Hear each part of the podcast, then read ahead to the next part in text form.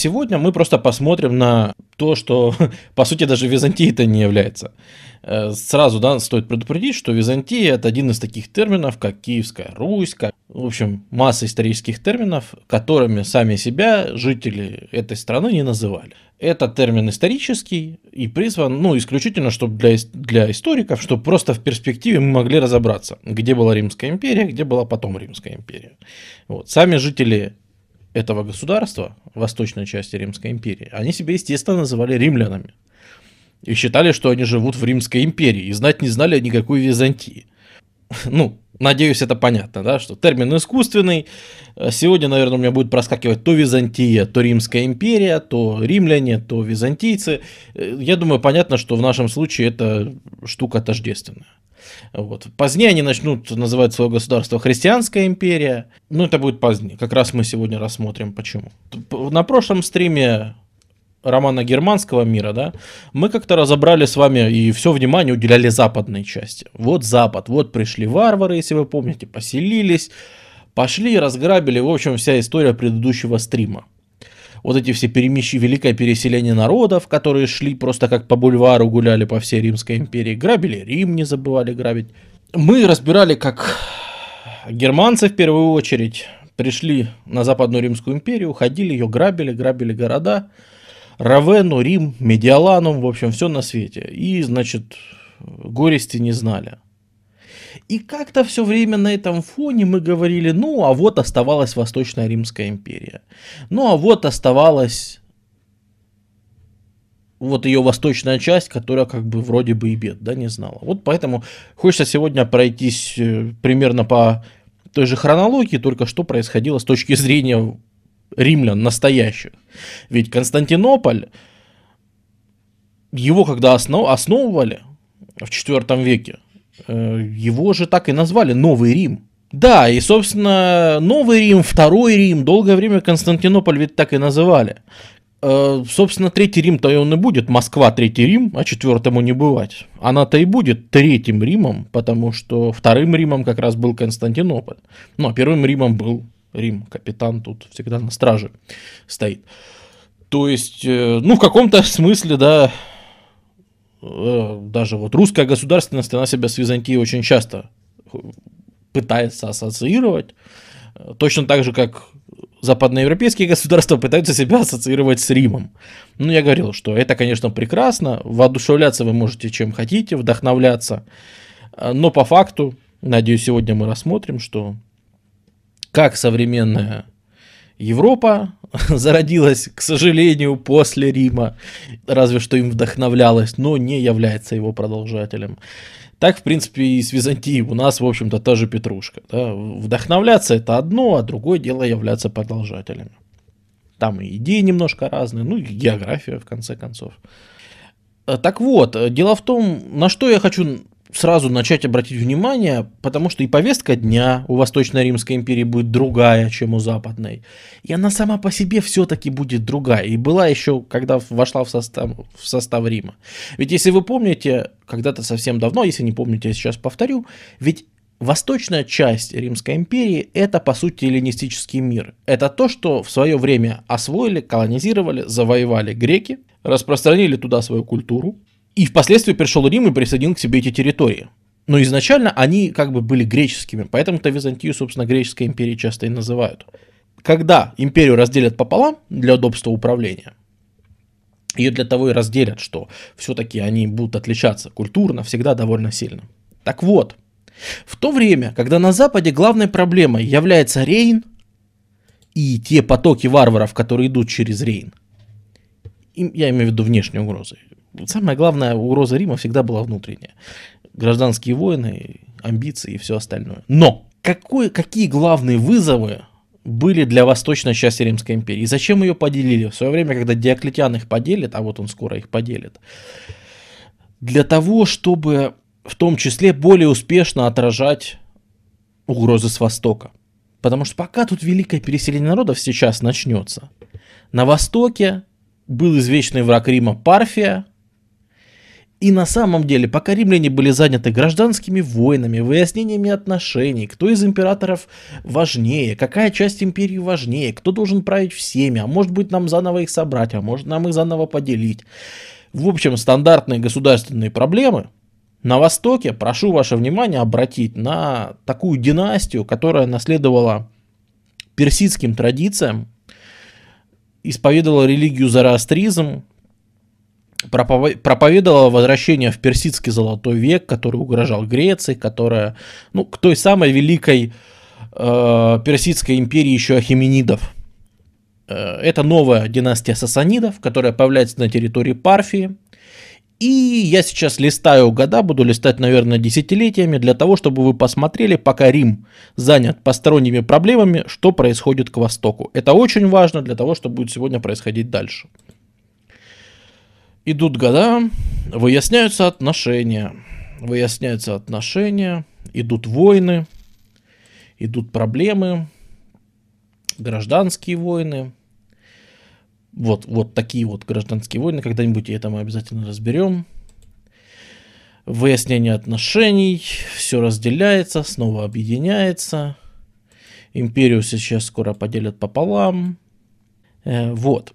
И действительно, вот за, за эти 100-150 лет, которые Рим потратил непонятно на что, на Востоке действительно поднимает голову Сасанидская империя.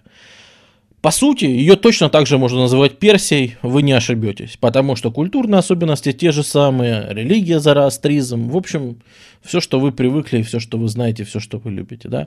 И действительно, она достигает таких размеров, что вообще-то, вообще-то, может быть, всему Риму она и не равна, но когда Западная Римская империя пойдет, я думаю, вы уже видите, что напрашивается.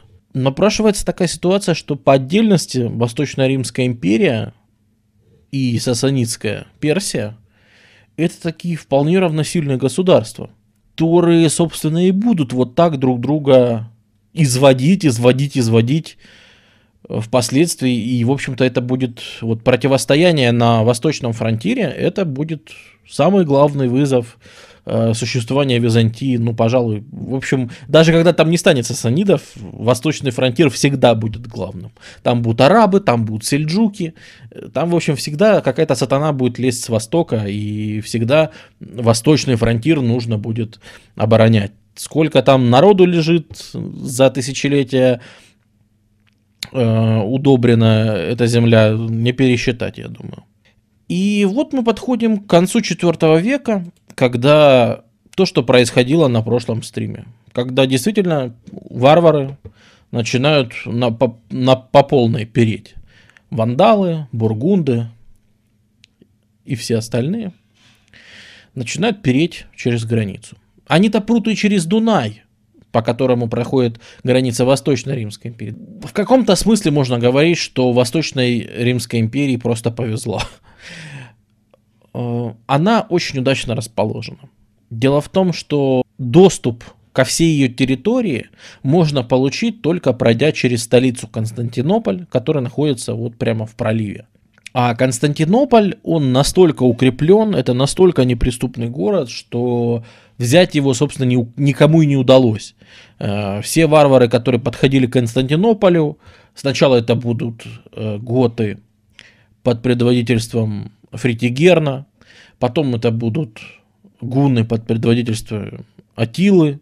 Они все будут приходить, видеть эти стены Феодосия в конце IV века построенные, и, в общем-то, уходить, почесав репу, ну, там, взяв выкуп, конечно, вот, потому что, ну, брать это как бы нереально, и, собственно, до 13 века, до крестоносцев никто и не сможет взять этот город по-нормальному. Почему так? Почему город укреплен? Почему? Ну, понимаете, опять нужно повторить, что Восточная Римская империя гораздо богаче. Ну вот просто по количеству денег, плотность населения, сколько с него можно собирать, налогов, а, гораздо больше городов, то есть степень урбанизации больше, чем на Западе, потому что, ну, Запад молодой, на Западе цивилизация относительно мол, молода, да, там, если мы возьмем этруски, кельтскую, кельтские культуры, тот же Рим, это, ну, там, 500 там, 600 года до нашей эры, да, ну, то есть Это, это все равно достаточно молодо, потому что на востоке цивилизации уже тысячи лет на тот момент. Города в Месопотамии, в Египте, в Сирии. Древнейшие города, я же говорю, которым уже на тот момент тысячи лет. Поэтому они успели накопить гораздо большее богатство, в интеллектуальном плане гораздо больше философских течений, всяческих премудростей, плюс, да, то, что греки принесли, плюс, вы же представьте, что в Восточную Римскую империю еще и греки целиком входят, да, и сами эти полисы греческие, и то, как греки их обустраивали, то есть это укрепленные такие центры, города, крепости, которые тоже трудно брать всем варварам, которые приходят. И вот банально получается, что растрачиваясь на всю эту оборону, растрачиваясь на весь свой разожравшийся, страшный, развалившийся Рим, который распластался на всех этих больших площадях, так уж получается, что у восточной части империи просто больше ресурсов для того, чтобы выжить. Удается сохранить государственное устройство нормальное. Да, вы представьте, какой урон по римскому устройству был нанесен, например, в 410 году, когда Аларих ограбил Рим и вырезал там всех. А потом вандалы его еще вырезали. Восточная от многих этих бед смогла уберегтись. Там сохранился римский порядок. Там сохранилась нормальная армия. Банально денег хватало для того, чтобы содержать нормальную армию, а не покупать этих федератов. Потому что армия федератов, ну, германцев всяких, это, конечно, прекрасно. Но ты купишь этих федератов, а они придут к тебе же в столицу, тебя убьют и твою же столицу вырежут, как это было, собственно, с Римом. В общем, это очень ненадежные товарищи.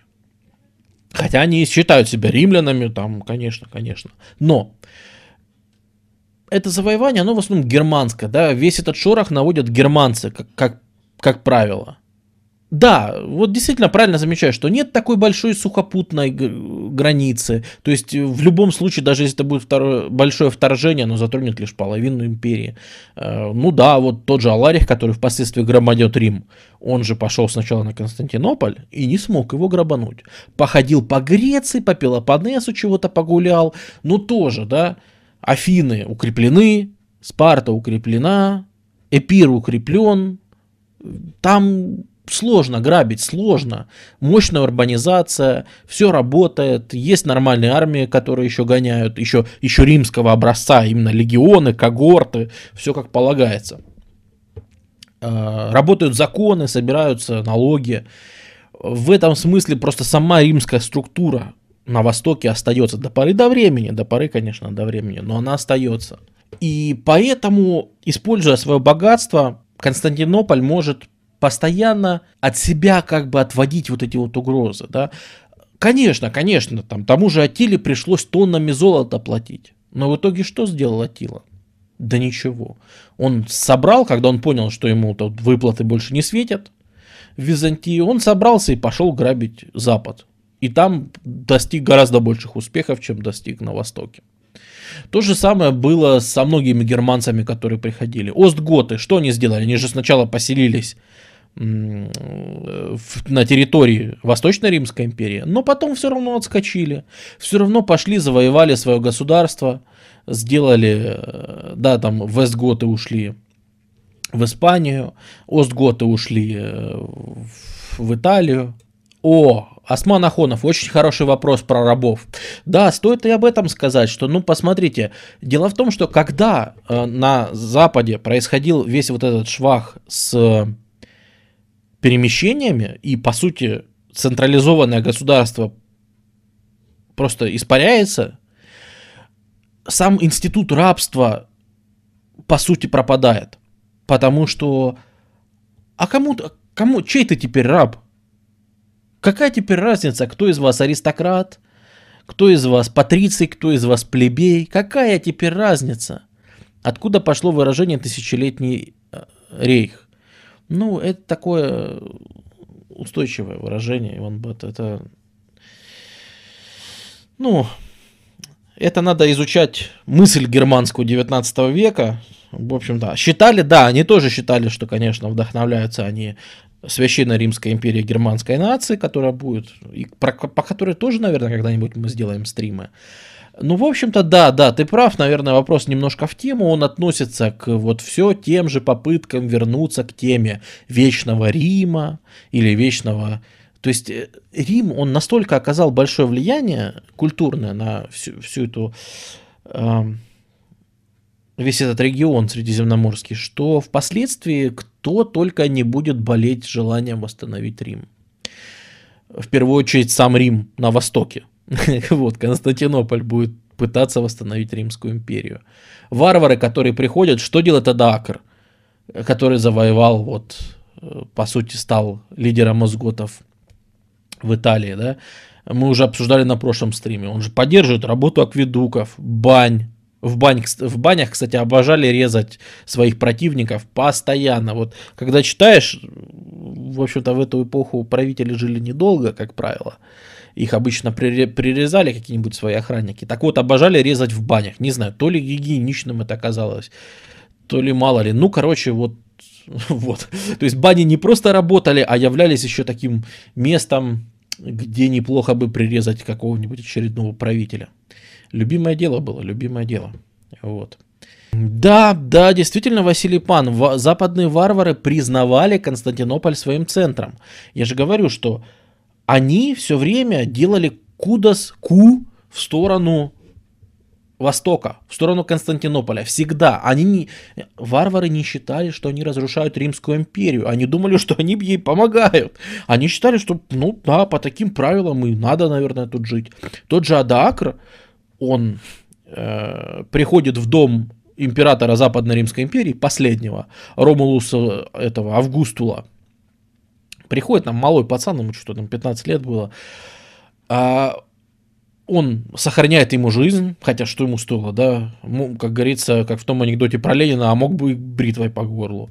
Вот, какой добрый был человек Адакар. Нет, оставил действительно в живых, эм, и даже не назвал себя новым императором, да, он послал знаки императорского, императорской власти, инсигнии, да, там шар, который олицетворяет типа глобус там.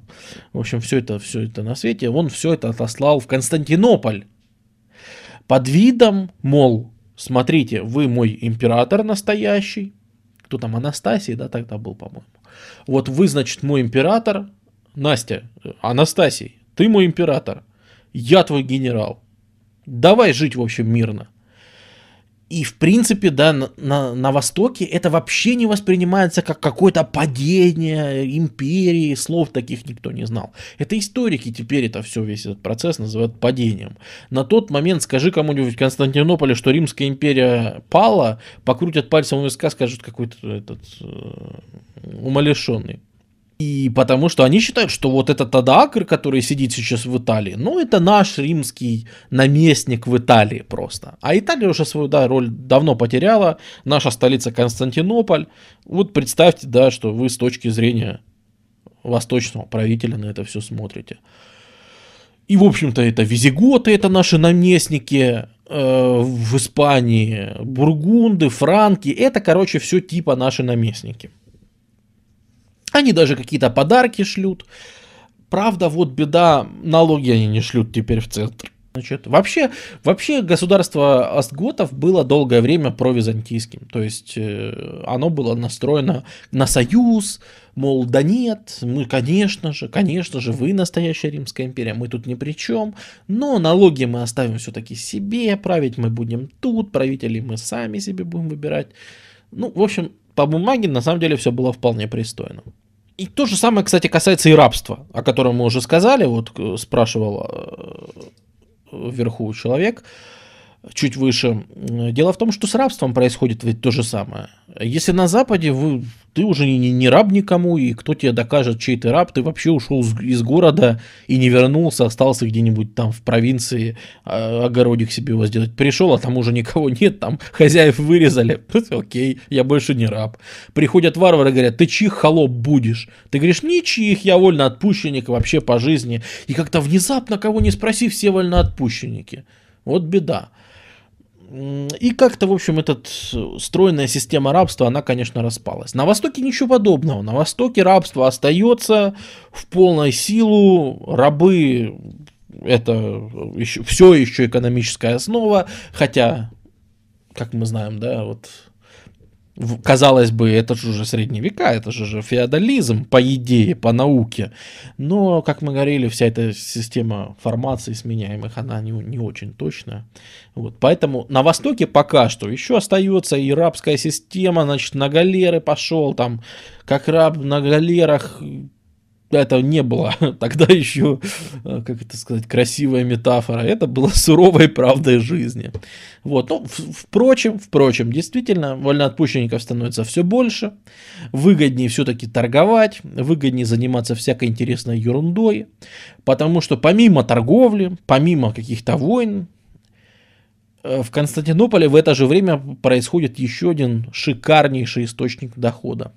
С помощью шпионов, с помощью, на самом деле до конца непонятно с чьей помощью, но получается у каких-то хитрецов продать в Константинополе этих самых шелкопрядов из Китая, которые делают шелк. И в Константинополе в этот момент появляется свое производство шелка – в отношении шелка такие же правила придумываются, как и в Китае. За разглашение тайны, как его производят, смерть.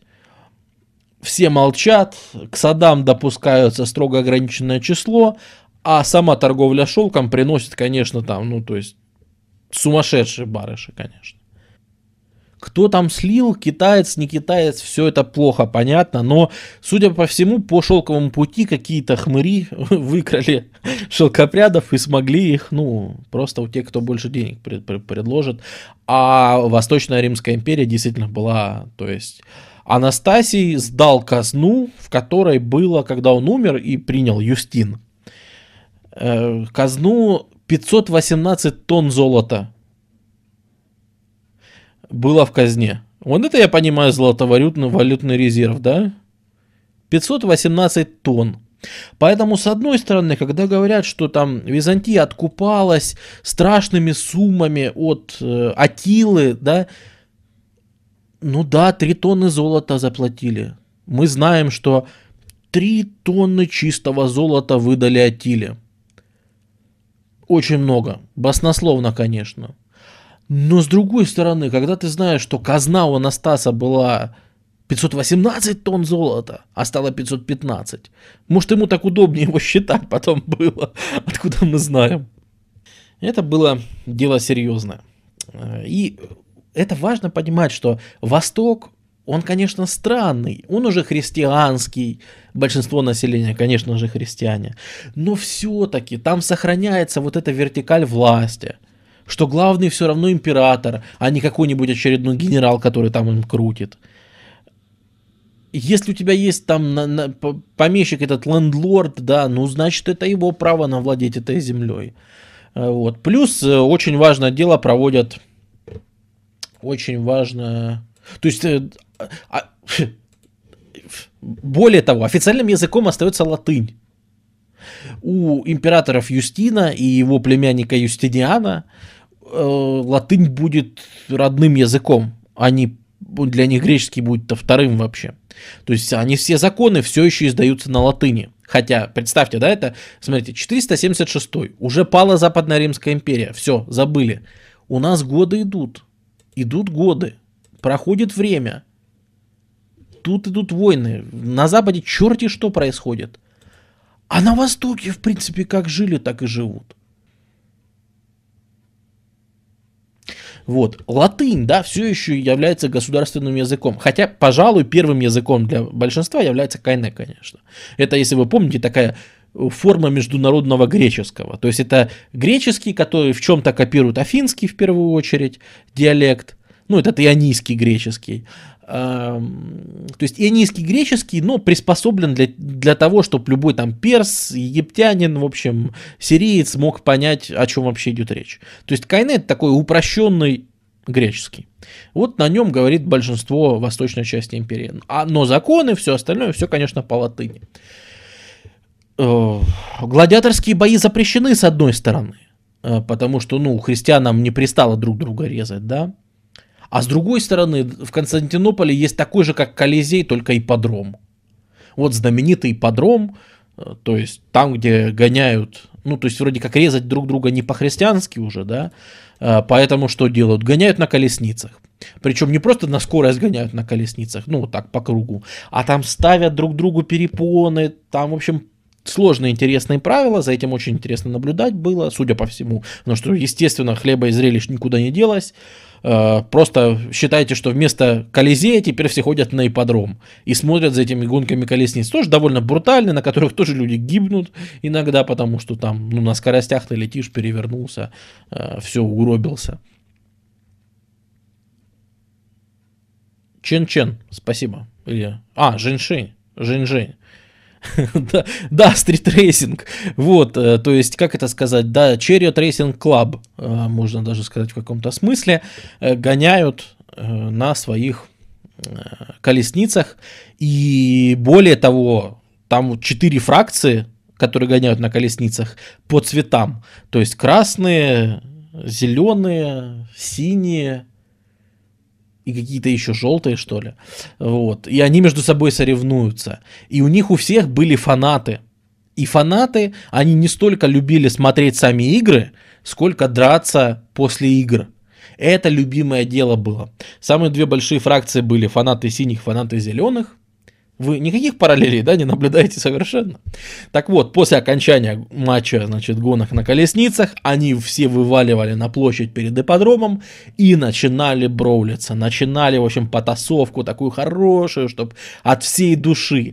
В принципе, там немножко у них было и политическое деление, и религиозное, там синие были монофизитами чуть больше, не, зеленые были монофизитами, синие были типа больше нестарианцы, ну, то есть Тогда вся культура, она была в религиозной, мы уже говорили, что э, не думайте, что это что-то удивительное. Просто на тот момент выражение твоих взглядов, твоей философии, оно вообще было в какой-то степени... Ну, все это было в рамках религии. То есть ты монофизит? Ты что, реально считаешь, что Господь это и Бог, и человек в одном лице? Еретик, на тебе в челюсть. А тут, а ты что решил, что Христос это человек? Простой человек за наши грехи? Да на тебе в глаз. И вот такие реальные потасовки, да, то есть, по-моему, Евсевий жаловался в свое время, что я захожу в булочную купить хлеб, а мне, значит, продавец рассказывает о том, что, значит, как-то солнце ничто, а Бог это все. А я, значит, захожу к этому самому, к сапожнику починить сандальки, а он мне говорит там, а как вы относитесь к э, телу Христову как божественной сущности, там, ну, он вообще прозревал. То есть он прям жаловался, что говорит, блин, с каким человеком не заговори, каждый мнит себя суперфилософом, который там просто мастер, поли... ну, в смысле, мастер религиозных дебатов, да, просто куда ни плюнь, все теологи, все теологи сидят в своем кружке, там, диалектическая Византия, и постоянно там на тебе, на тебе, в общем, постоянные дебаты, постоянные выяснения отношений. А, ну, это, понимаете, о чем это говорит на самом деле? Мы сейчас так смеемся, но мы это говорим о том, что струна вот жизни, она клокочет. Какие проблемы в этот момент на Западе? Где мне хавчик найти? Где мне капусточку вырастить? О господи, корабли с пшеном из Африки или из Сицилии не приходят третью неделю, жрать нечего. Или ой, опять пришел какой-то немытый варвар, это самое, изнасиловал там полродни.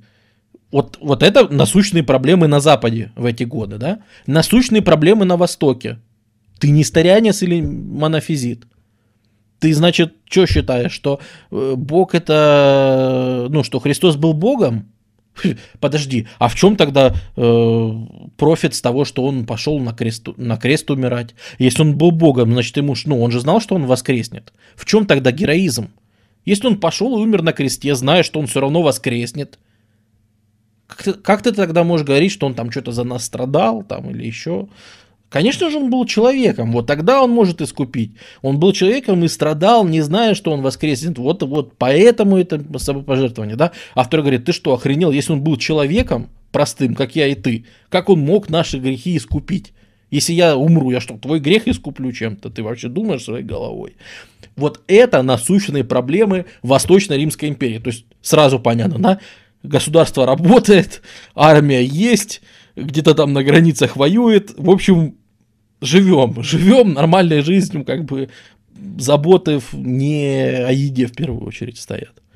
Ну, это вот всякие реконструкции, как выглядел Константинополь этих дней, э, ну, вот начало 6 века. То есть, как вы видите, да, типичный римский, римская панорама. Ну, вот, собственно, с ипподромом, как самым интересным зданием, э, которое можно было посещать. Вот. При этом там всякое было. В общем, всякое интересное было.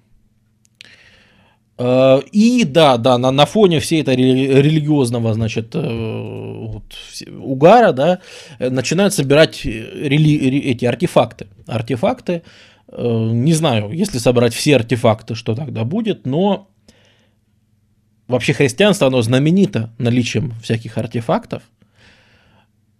То есть, ну, вы знаете, сейчас есть плащаница, да, то есть ткань, которую положили там на лицо Христу, когда он умер. Или этот э, платок Вероники, который она ему перед казнью передала, и потом на этом платке там лик Христа проявился. Потом, ну вот всячески, то есть, которые имеют отношение к библейским событиям, артефакты, реликты, реликвии, их в этот момент начинают собирать по всей империи и свозить в Константинополь. Э, знаменитая история со священным Граалем, с чашей причащения, она берет корни, в принципе, здесь. То, за что потом когда-нибудь будут идти христовые, крестовые походы и все это. Вот вы понимаете, насколько переживет, да, все эти византийские события, что даже тот священный Грааль, который ты бегаешь по всей карте, блин, выкапываешь, не знаешь, у тебя этот конник делает шаг назад, шаг вперед. Ладно, я увлекся, но неважно, в общем, этот Грааль пока найдешь, это кошмар. Э, вот, по крайней мере, в те времена, которые мы описываем, в начале 6 века,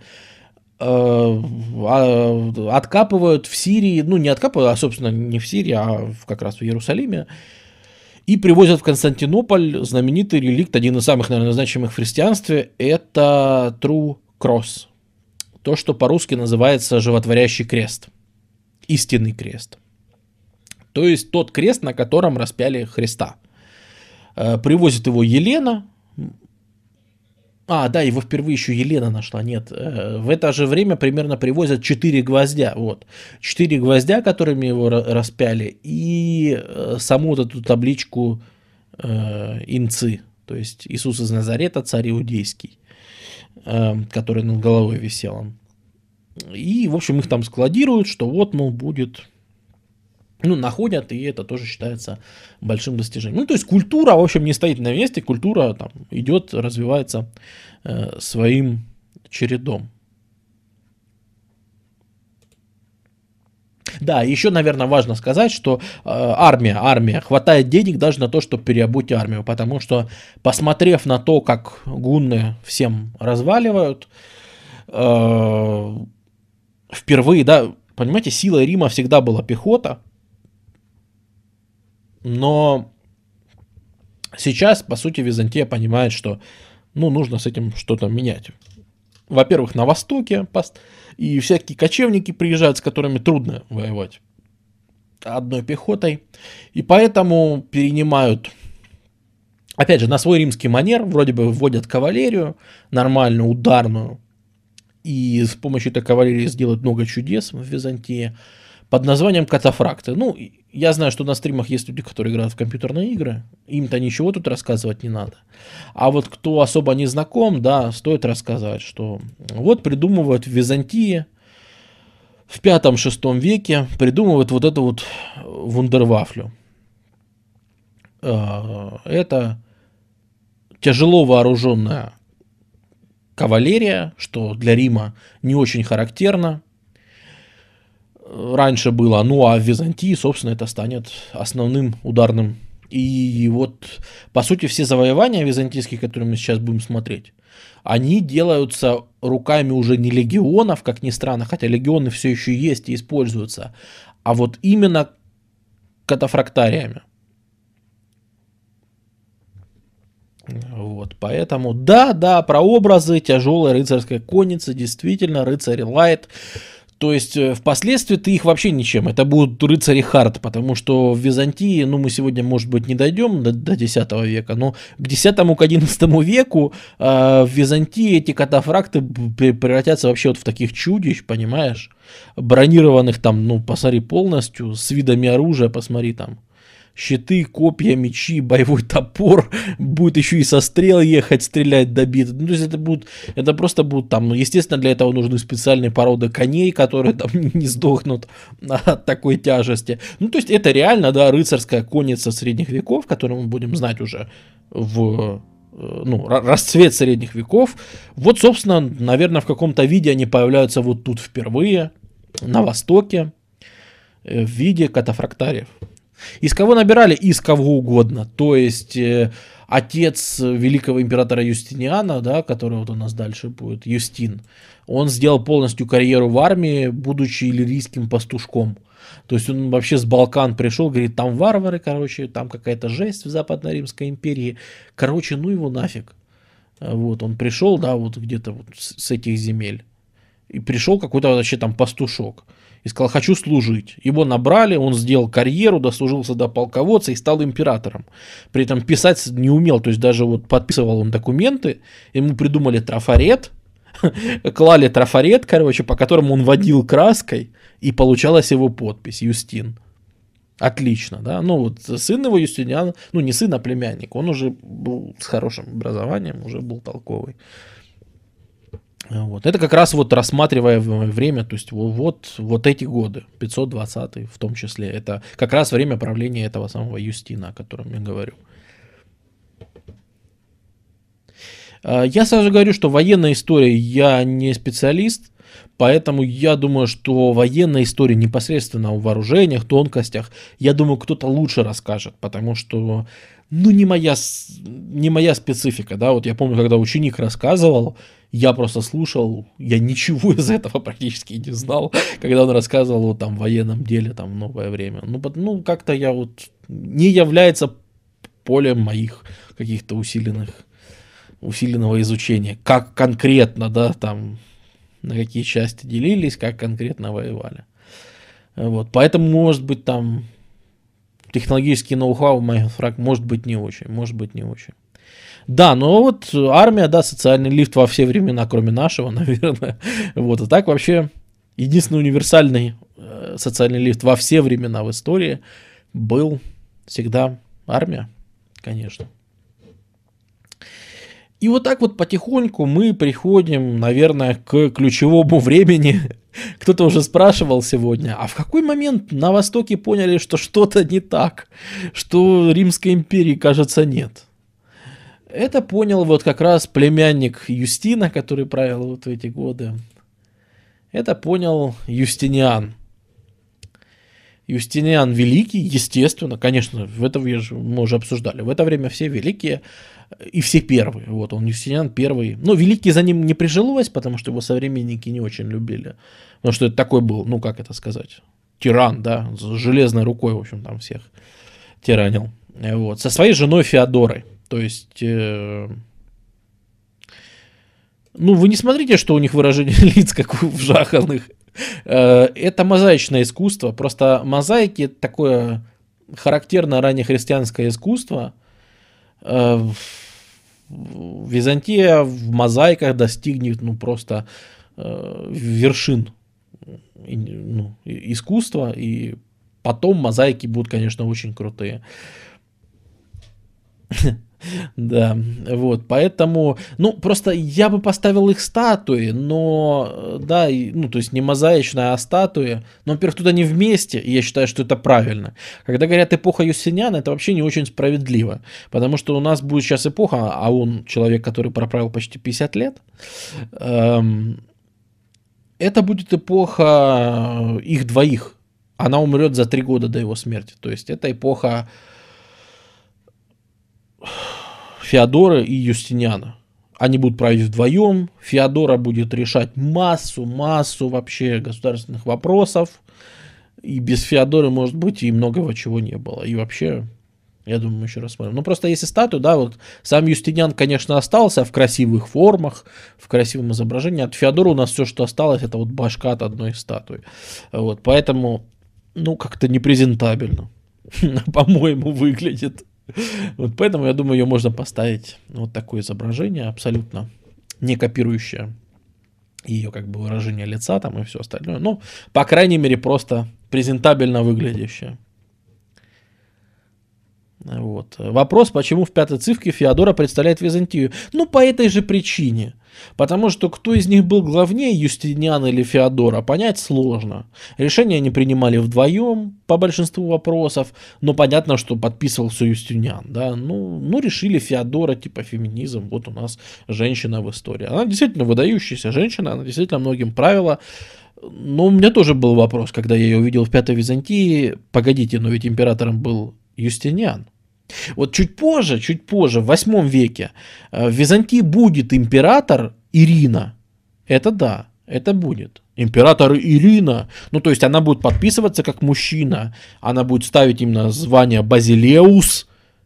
Именно император по-гречески она будет ставить. То есть все будет в мужском роде, все, значит, чин чинарем, как будто бы даже не женщина правит, но она будет сама действительно править и недолго. Но это будет император Ирина, а не кто-то там.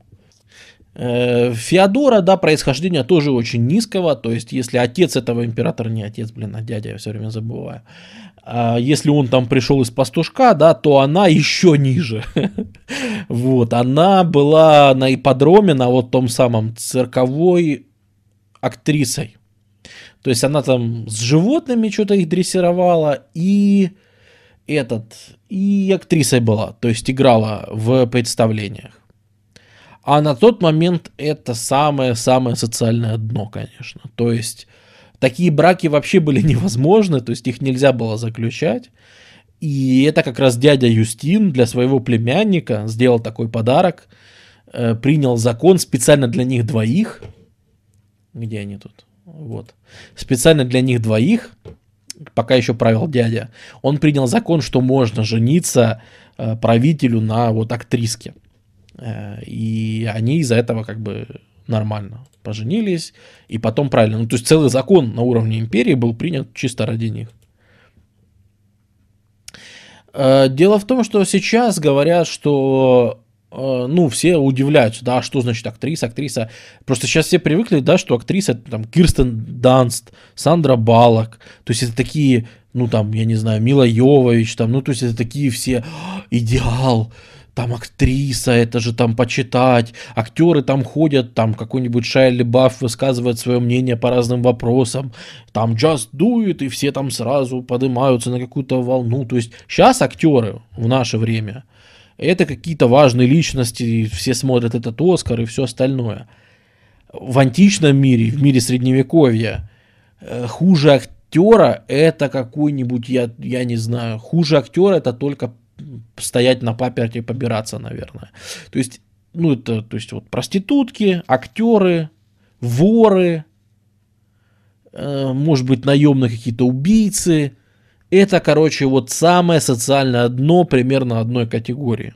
И отношение к ним было такое же в течение тысяч лет. Вот это вот только сейчас изменилось, по сути.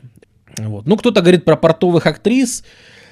Не смешно, не смешно Каменский про портовых актрис, потому что один из самых больших, самых важных источников этого времени, Прокопий Кисарийский, это, конечно, человек, который писал про Феод... Что он писал про Феодору? Это... Он прямым текстом писал.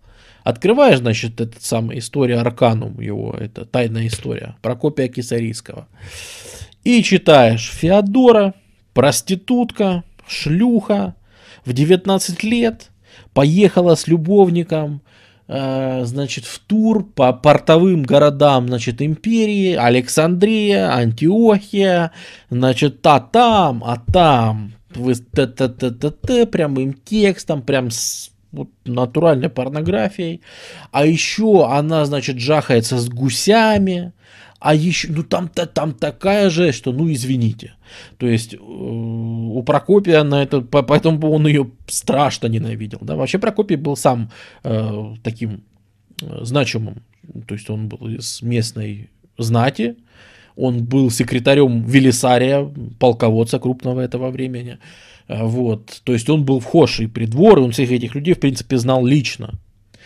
Вот. И он писал, конечно, полнейшую жесть. И, честно говоря, я не совсем уверен, стоит ли верить тому, что он писал про Феодору. Потому что, например, про Юстиниана он в этой же тайной истории писал, что э, по ночам Юстиниан не спит, а он действительно мало спал, был известен этим, но что, мол, в, значит, э, у него, у Юстиниана по ночам пропадает голова, и он без головы там ходит. Ну, вообще, вообще, не, мысль, которую вы в тайной истории пытается до нас донести Прокопий, это что Юстиниан вообще-то был дьяволом.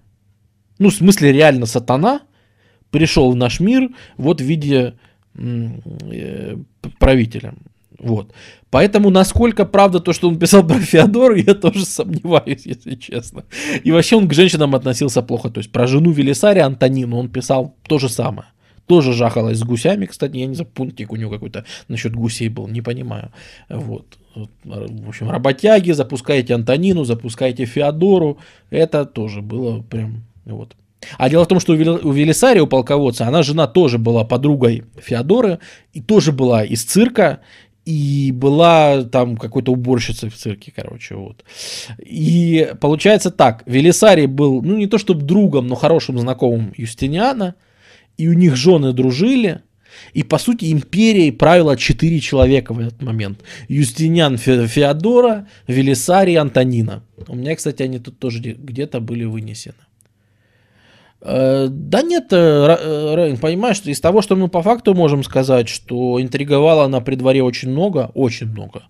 И она, например, например Белизарий, который сделал такую блестящую карьеру, он в том числе сделал благодаря Феодоре, потому что был второй такой не менее, может быть, талантливый полководец Нарцесс, которого Феодора страшно не любила. Говорила, да это вообще евнух там, ну, я смотрю, у них там вообще веселое время было, вот, то, что они друг про друга писали и говорили, ну, короче, это, мол, мелкий какой-то гном вообще мерзкий, уберите этого нарцесса, вот, пускай Велисарий едет, ну, к чести Велисария полководец действительно хороший, то есть победы были прекрасные, когда там никто не ждал и все такое.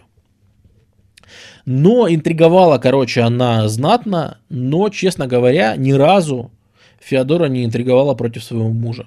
Вот чего, в чем ее точно упрекнуть нельзя, это в том, что она как-то пыталась своего мужа там сместить, подколоть или что-то в этом роде. То есть, как говорится, а вдруг и правда любовь, да? Ну, тут не поймешь. Говорят в это время все еще по латыни. Ну да, у Юстиниана родной язык э, латынь у Феодоры, ну, греческий. Ну, то есть они все, конечно, они все свободно говорят и по-гречески, и по латыни, да, и Велисарий тоже.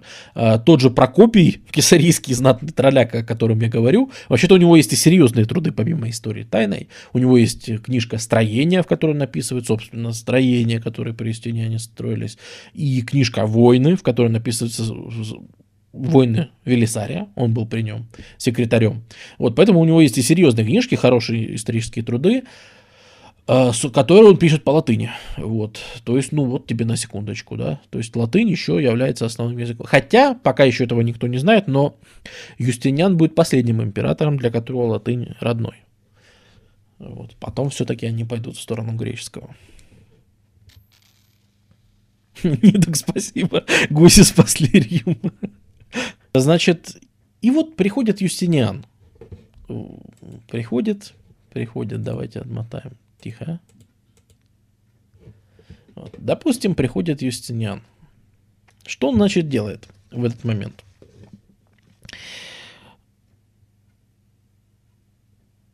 В Риме, точнее в Равенне, правит э, дочь, нет, кто она? Жена этого самого Теодориха, которого послала в свое время Восточная Римская империя послала Теодориха захватить Рим, Равенну, ну, короче, вы понимаете, то, что мы бы назвали западной частью империи, Италию, Асготское королевство.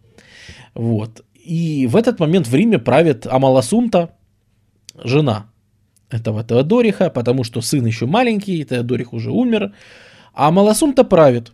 И с Амаласунтой переписываются, и, в общем-то, э, дело идет к тому, что кто-нибудь из родственников Юстиниана просто-напросто возьмет Амаласунту эту еще раз в жены после Теодориха, и эти две части империи снова сольются в экстазе в одну большую опять Римскую империю.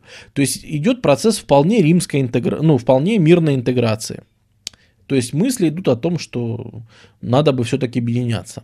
Потому что, потому что, э, хоть казна и большая, но, извините, ее же нужно чем-то постоянно поправлять. А налоги никто не шлет. Италия налоги не шлет. Галия налоги не шлет. Бургундия налоги не шлет. Испания налоги не шлет. Африка налоги не шлет. Так где ж ты, ты просто понятно, что казна идет в минус. Так вот, только Юстиниан приходит к власти, он тут же начинает реформировать государ, э, государство. Он говорит, ребята, нам нужны налоги, нам опять нужна там реформа земель, значит, надо ввести знаменитый, кто занимается вдруг юриспруденцией, то, господа, римское право, которое вы знаете, это Юстинианов кодекс. То есть в том виде, в котором мы знаем римское право, это вот при Юстиниане. Дело в том, что римским законам они копились столетиями. И в итоге к рассматриваемому периоду это была просто каша. И Юстиниан собирает экспертную комиссию, которая должна, в общем-то, все эти законы упорядочить, налогов ввести побольше, всего ввести побольше, значит, еще, еще. И он такой порядок в этом наведет, что по сути, из-за него мы и узнаем, что есть римское право. Потому что он все это рассортирует, наведет порядок, объяснит, кодифицирует и так далее. Э, можно будет в нем разобраться, не сломав ногу. Но во что это выливается? Это выливается, конечно, в уличном беспорядке. То есть, э, в первую очередь, вот эти вот фанаты, которые начинают драться, начинают вот эти вот драки, какие-то погромы, После одной из игр, там что-то зеленые с синими гоняли, э, колесницы по ипподрому, а это были две крупнейшие фракции, то есть это как самое главное дерби столичное, это, значит, синие, не, синие против зеленых, вот. И начинается восстание, так называемое Ники, э, Нике, Никейск, как, нет, не Никейское, просто восстание Ники.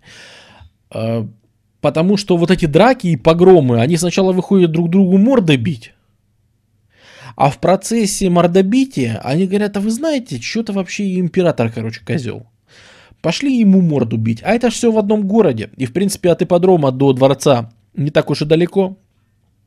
И они разворачиваются и вот все эти и зеленые, и синие повязки, которые являются, ну, просто уличными хулиганами, которые вообще-то громят просто город, витрины бьют и все остальное, они заодно идут и мочить э, Юстиниана. Злые, злые языки говорят, что вообще-то спортом болели все, включая, кстати, саму императорскую семью, то есть и Юстиниан был, и Феодора была, Э, болельщиками. Кстати, они за разные команды болели, между прочим. Феодора топила за зеленых, Юстиниан за синих. Эм, и, конечно же, местные римские олигархи, аристократы крупные, старая знать. Многие из них, кстати, были язычниками, а не христианами. Эм, они эти беспорядки отчасти спонсировали, ну, говорят, говорят, проверить-то трудно, но учитывая, что их потом многих повешали, порезали, наверное, какие-то были, да, прич- причастности. Ну, то есть, видимо, их тоже не устраивали все эти налоги, вся эта ерунда. Ну и простой народ тоже не устраивал. И, в общем, все это кагала с криком «Нике! Нике!», то есть «Побеждай!», они, ну, а как? Это, это клич, который кричали, то есть колесницы гонят, да, там на скорости. И они начинают кричать Нике, Нике, Нике, в общем, побеждай, побеждай. И, в общем, с этим криком, короче, в общем, нужен гол, да, там, Нике, Нике, они начинают превращать просто Константинополь в горящие руины. И поэтому, ну, приходится как-то там с ними мириться, с ними чего- чего-то обсуждать. Шайбу, шайбу, да, с криками шайбу, шайбу громят, в общем, столицу. Э, и происходит такая интересная штука, что Юстиниан вообще-то хотел из города бежать. Юстиниан решается, что что-то это, в общем, чересчур, наверное, мне надо бы свалить. Ну, страшно, толпа, реально страшное же впечатление производит. И вот тут, по свидетельствам там многих-многих, даже ненавистного вроде бы, казалось бы, Прокопия, да, который бы ее ненавидит, но он говорит, что Юстиниана в этот момент сдержала Феодора, которая просто сказала ему, ты вообще мужик или не мужик? А ну-ка собери свои там яйчишки в кулачок в свой, вернись в город, вернись в Константинополь и подави это восстание, утопи их в крови, а что они вообще о себе думают? И действительно, нанимаются федераты, хм, германцы, кстати, да, готы, нанимают каких-то готов, прячут их в, во дворце Юстиниана, и лидерам вот этих вот повязок сообщают, что, ребята, император готов с вами побеседовать. Вот, приходите, садитесь, мы выслушаем все ваши требования, мы, в общем, обсудим все, что вы хотите, Обязательно приводите всех своих лидеров, потому что нам с ними в первую очередь надо обсуждать. Обязательно, обязательно. В общем, приходите во дворец и, значит, будем вести конструктивный диалог. Вот. Приходят эти повязки со своими лидерами во дворец. Их там окружают наемники-федераты, готы. И всех перерезают к чертям свинячим. Эм, и дальше продолжают потом преследовать выхватывать, там, ну, то есть лидеры уничтожены прямо там, э, кого-то казнят, кого-то вешают, э, простых участников ловят по городу, короче, э, буквально за день-два от восстания ничего не осталось, то есть просто утоплено в крови. То есть, по сути, Феодора, опять же, да, при ее непосредственном участии э, э, спасена, ну вот, Юстиниан, по крайней мере, спасен, да.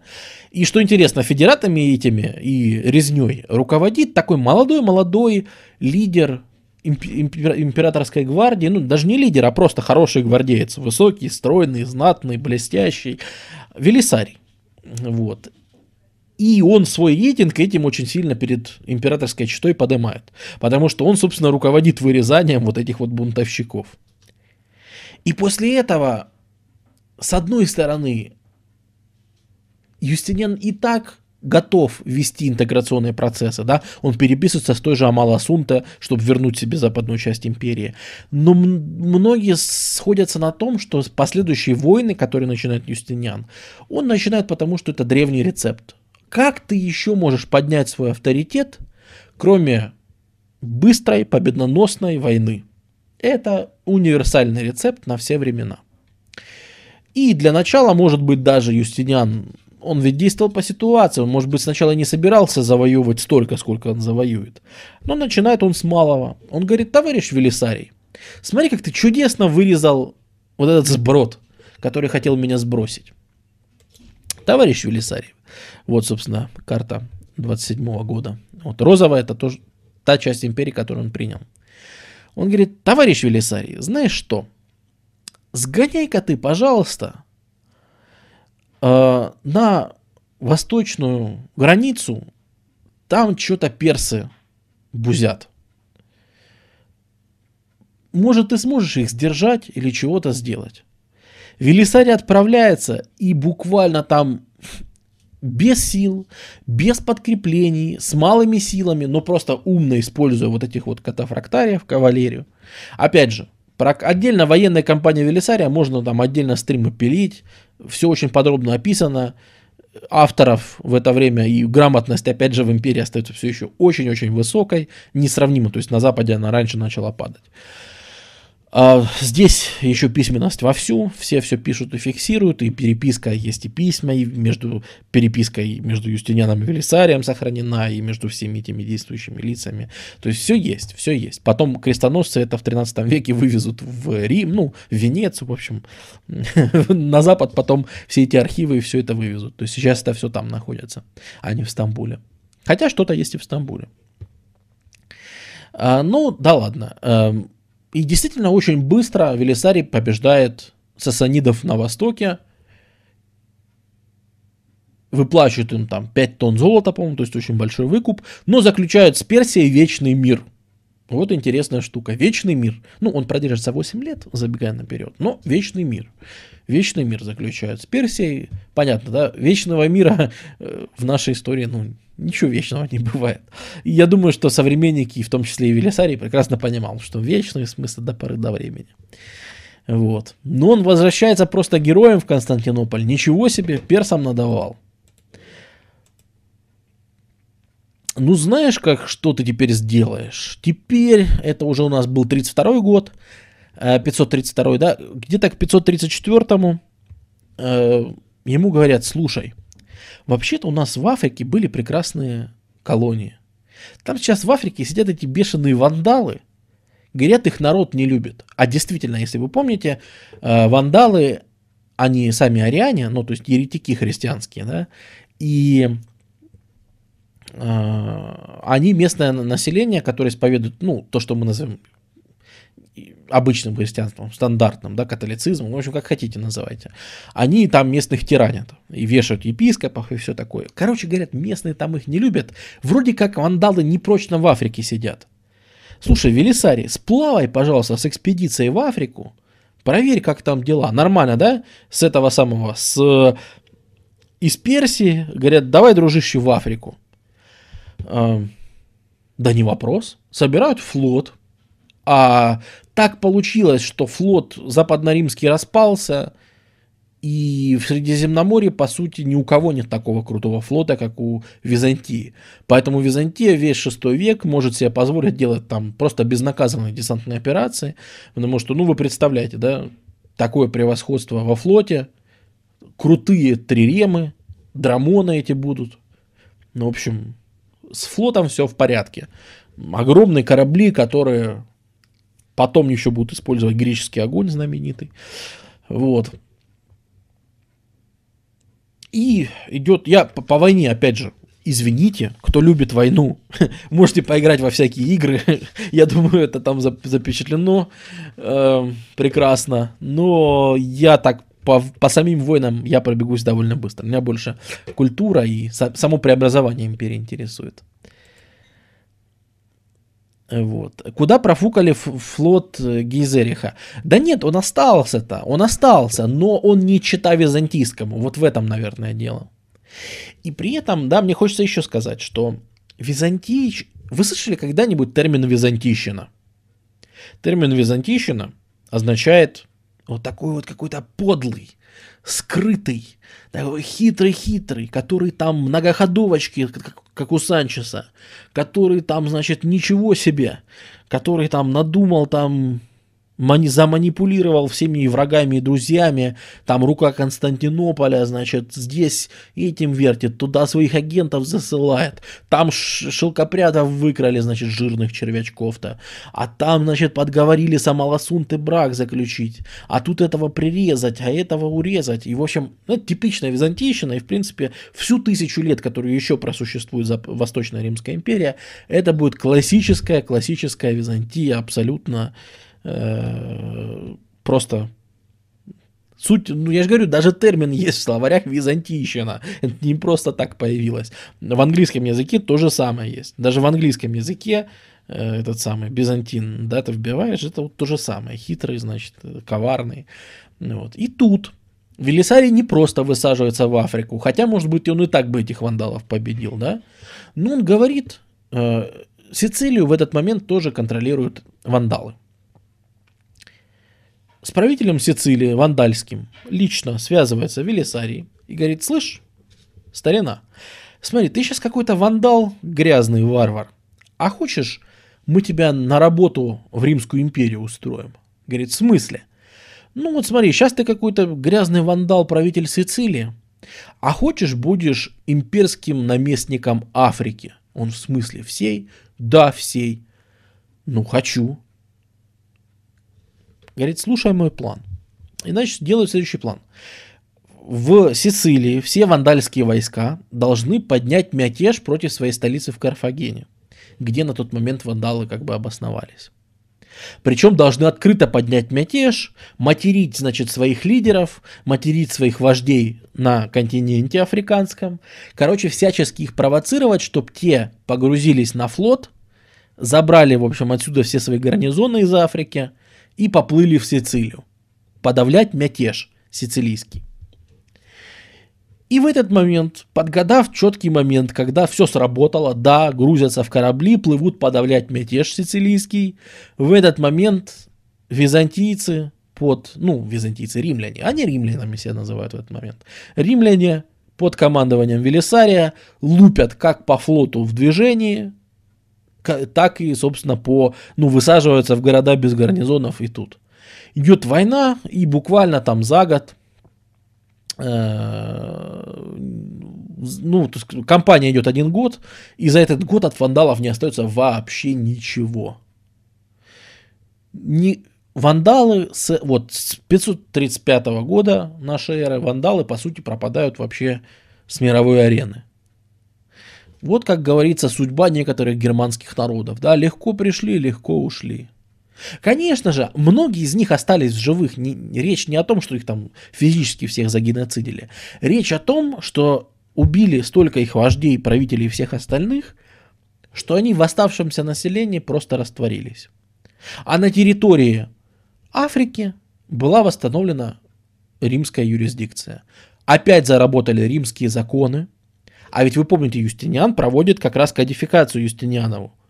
То есть там сейчас клепаются новые законы, заново разбивается на всякие управления, райончики, и приходят наместники, приходят все. Ну, там этот бедный чувак из Сицилии тоже становится, э, включается в эту э, систему управления имперскую. Но смысл в том, что в 535 году вот эта вот империя римская, она становится еще и на территории Африки внезапно.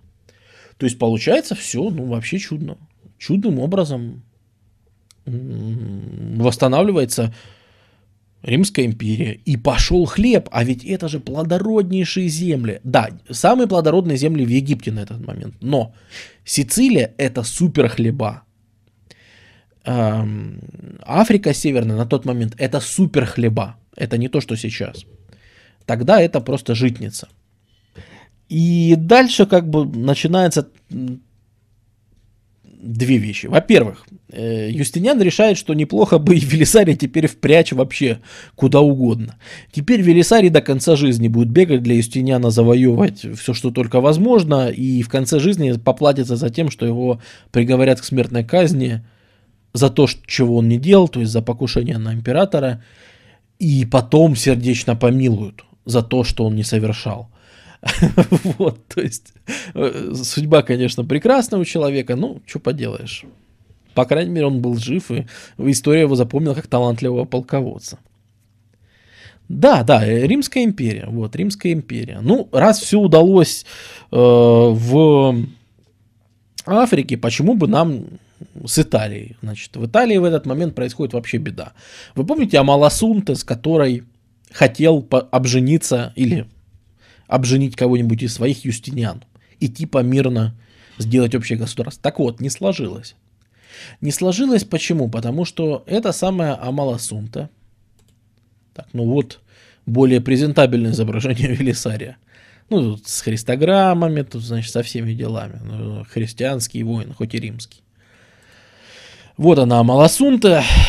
ну, уже, уже, да, на Западе, как вы знаете, э, всякая каллиграфия, изобразительное искусство и скульптура и все остальное действительно пострадало посильнее, чем на Востоке. Вот, поэтому, поэтому Маласунта у нас есть вот в таком изображении, разве что. И, сама Ласунта, казалось бы, она вела про, про византийскую, про римскую политику, все, все круто, но там местная готская знать, если вкратце, она сказала, что негоже нами, германцами, чтобы нами готами, чтобы правила баба. Тебе, женщина, нужен муж хороший. Вот у нас есть хороший муж Теодахад. И ее, ну как, не то чтобы насильно, но в принципе под давлением знати, она выходит замуж за не за римского, да, как бы ставленника, а за готского ставленника Теодахада.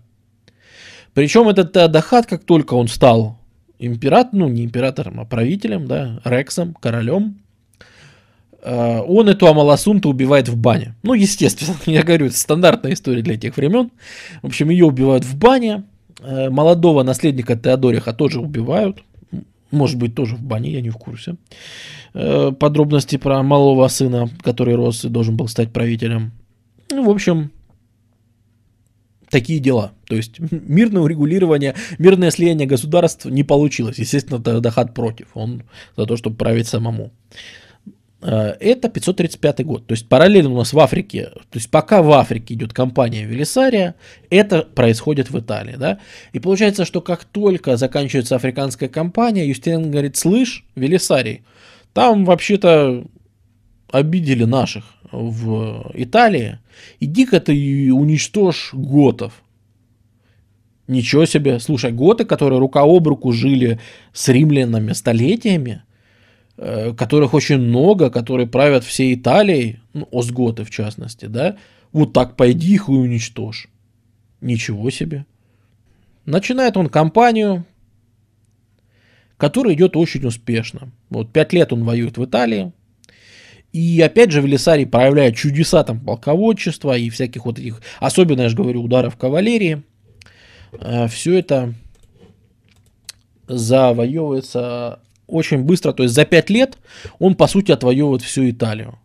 И все прекрасно. То есть он на самый-самый север загнал этих готов, которые там были. Снова отвоеван Рим, отвоевана Равенна. Там начинаются укрепления, да? Ведь наверное, мы еще не сказали, что в свое время почему так легко грабили Рим? Потому что у Рима, у Запада не было сил и денег восстановить все эти укрепления. Римские там, они, они столетиями разрушались, потому что никто к Риму близко не подходил. И когда пришли варвары, там уже и от стен ничего не осталось, в общем, все это было понятно. Теперь же тут приходят нормальные римляне, у которых есть деньги, и начинают все восстанавливать. Восстанавливают Рим, работу, там чего может быть подразрушено, дороги пытаются заново прокладывать. Вообще строительством Юстиниан был маньяком в плане строительства, строить он обожал. В самом конце, может, об этом поговорим. Вот. И, казалось бы, все успешно.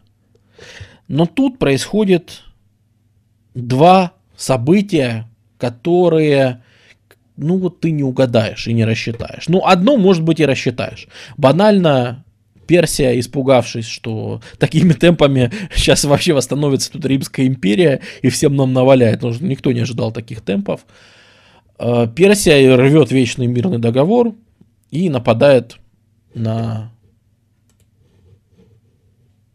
Рим. Смотрите, войны, которые сейчас будет вести Римская империя за свое восстановление, за восстановление в своих старых границах, эти войны очень сильно разрушат Африку, очень сильно разрушат Италию. Эм, почему? Сейчас объясню. Потому что вот смотрите, в сороковом году вторгается Персия, и Велисарий из Италии уходит, чтобы отбивать Персию. Готы, воодушевленные тем, что э, Велисарий уехал, они берут реванш. То есть все, что до этого за пять лет там навоевали, э, римляне, все это отбивается готами назад. Эм, это во-первых. То есть заново надо будет сейчас воевать в Италии. А во-вторых, и это гораздо более страшная штука, к сожалению, вот как говорится, человек предполагает. Ты можешь что угодно там думать и вести свои планы, но ты никогда не поймешь, когда придет настоящая беда, гораздо более разрушительная, чем любые варвары. В 542 году в империи начинается чума, пандемия чумы. Названа Юстиниановой чумой, и сейчас, изучая вот историки и э, как они называются, в общем, врачи, которые занимаются инфекциями, э, все эти инфекционисты и, в общем, в общем, люди, которые должны это все изучать, приходят к выводу, что это была первая в мире пандемия бубонной чумы. Вот той самой черной смерти, которая и в Европе потом, через почти тысячу лет, выкосит население. Вот, эпидемиологи, правильно, спасибо. А, вот, судя по всему, Юстинианова чума это и был первый, э, первая пандемия известная нам. Понятно, что она могла быть и не первой. Э, бубонной чумы. За 20 лет эта чума, которая бушует в Восточной Римской империи и в Персии. Слободан, спасибо за поддержку. Эта чума унесет около трети населения – на секундочку. Причем население вот эти... Почему больше эта чума сказывается именно на Римской империи? Из-за урбанизации. То, что долгое время было плюсом от варваров и всех остальных. То есть огромная концентрация греческих полисов на Пелопоннесе и в Анатолии. Огромная концентрация вот этих вот, ну, сам Константинополь. А, Антиох, Александрия, то есть города просто ну, практически миллионники, да? А, ну под миллион в них население. Огромные-огромные а, города, теперь это приходит в минус, потому что эти города от чумы же терпят гораздо больше, чем просто пространство. Поэтому, наверное, самые страшные последствия эта чума имеет как раз для римлян, и она еще и будет возвращаться. Она вернется еще через 20 лет и еще через 50 лет вернется. Сколько в итоге она унесет, ну, неизвестно. Э, вот в эти вот 20 лет, пока еще записи шли, и все еще записывалось, и все еще было в силе, еще все были живы и все видели, вот за 20 лет около трети населения унесло. В одном Константинополе, в столице, Юстинианова чума унесла вообще половину населения. То есть просто переполовинила. Там меньше 500 тысяч человек осталось после чумы. Ну, а было, соответственно, там под 800, под 900 тысяч.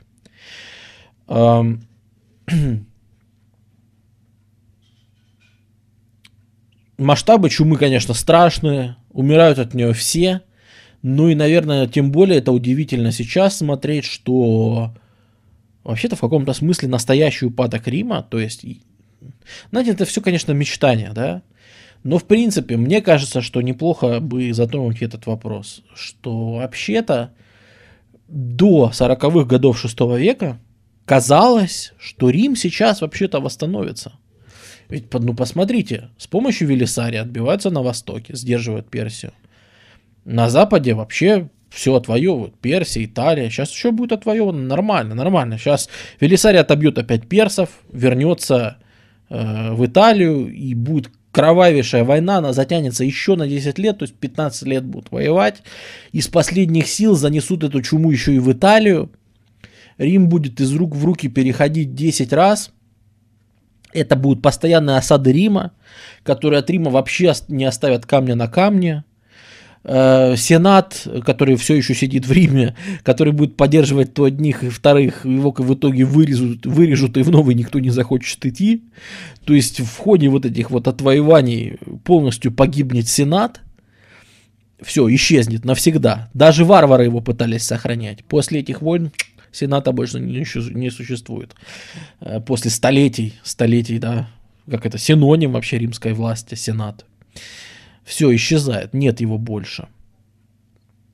Э, в ходе все, всех этих событий Италия реально разрушена во многих местах, и многие там важные э, ценности, то, что мы сказали бы, архитектура и все остальное разрушено нафиг, логистика разрушена, население вымирает от чумы, и империя постепенно начинает напрягаться. Если раньше для нее это были легкие компании, то вот Италию уже выигрывают на соплях. Да, в итоге, в итоге, что делает Рим?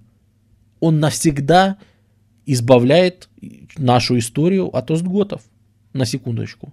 Они навсегда избавили уже от вандалов. И то же самое происходит с остготами. Да, Рим с трудом восстановил власть свою в Италии. Давайте мотнем на конец войны. Там, как раз договорившись с франками, кстати, франки с севера добивают остготов. А Э, римляне добивают, собственно, с юга. Вот идет эта кампания, и все-таки, все-таки забирают под себя. Плюс десант Велисария высаживается еще и в Испании. Потому что это ведь были только Остготы, а ведь были еще другие готы, Вестготы, на которых была затаена злоба. И у Рима хватает сил и, комп- и флота, и напряжения, Казалось бы, это безумие. Империя и так растянулась дичайше. Что вы делаете? И, но нам это хорошо говорить сейчас, спустя полторы тысячи лет. Сейчас, да, любой мамкин стратег посмотрит и скажет, hey, ну, очевидно, очевидно, надо было укреплять восточный фронтир, строить тут крепости, может быть, возводить стены. Понятно, так легко, конечно, рассуждать.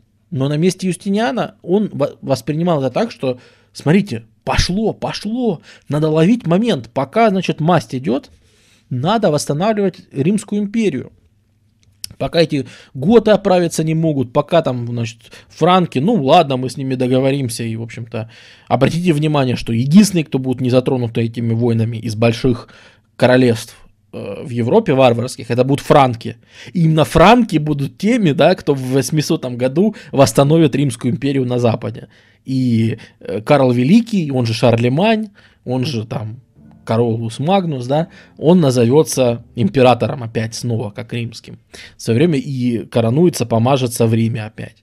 То есть франки потому и останутся, что будут еще не затронуты всеми этими войнами, чумой и всем остальным. Именно поэтому они станут такими классными, крутыми, жесткими правоприемниками. Ну, мы когда-нибудь, может быть, даже разберем э, ренессанс этих самых каролингов.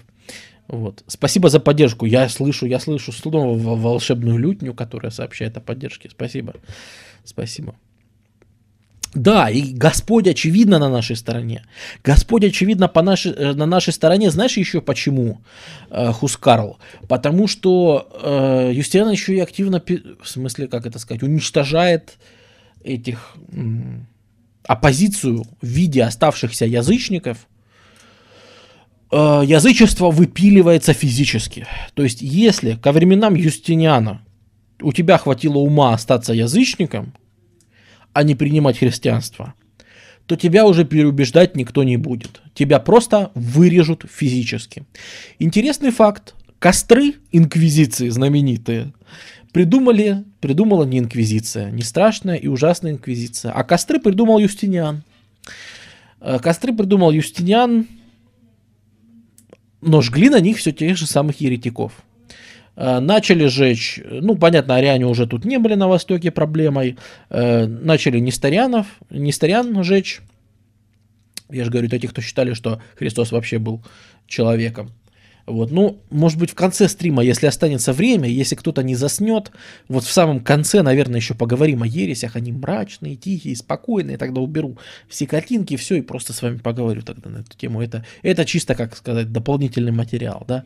Может быть, для понимания самой Византии он не так важен.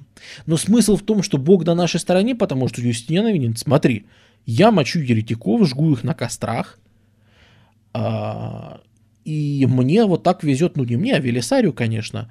Но мне хватает ума не воевать самому, а посылать Велисария, потому что императорские эти императоры Рима последних столетий, они, конечно, были страшно неудачливыми. То есть, когда император командовал армией, он, ну вот Валент поехал готов усмирять, погиб.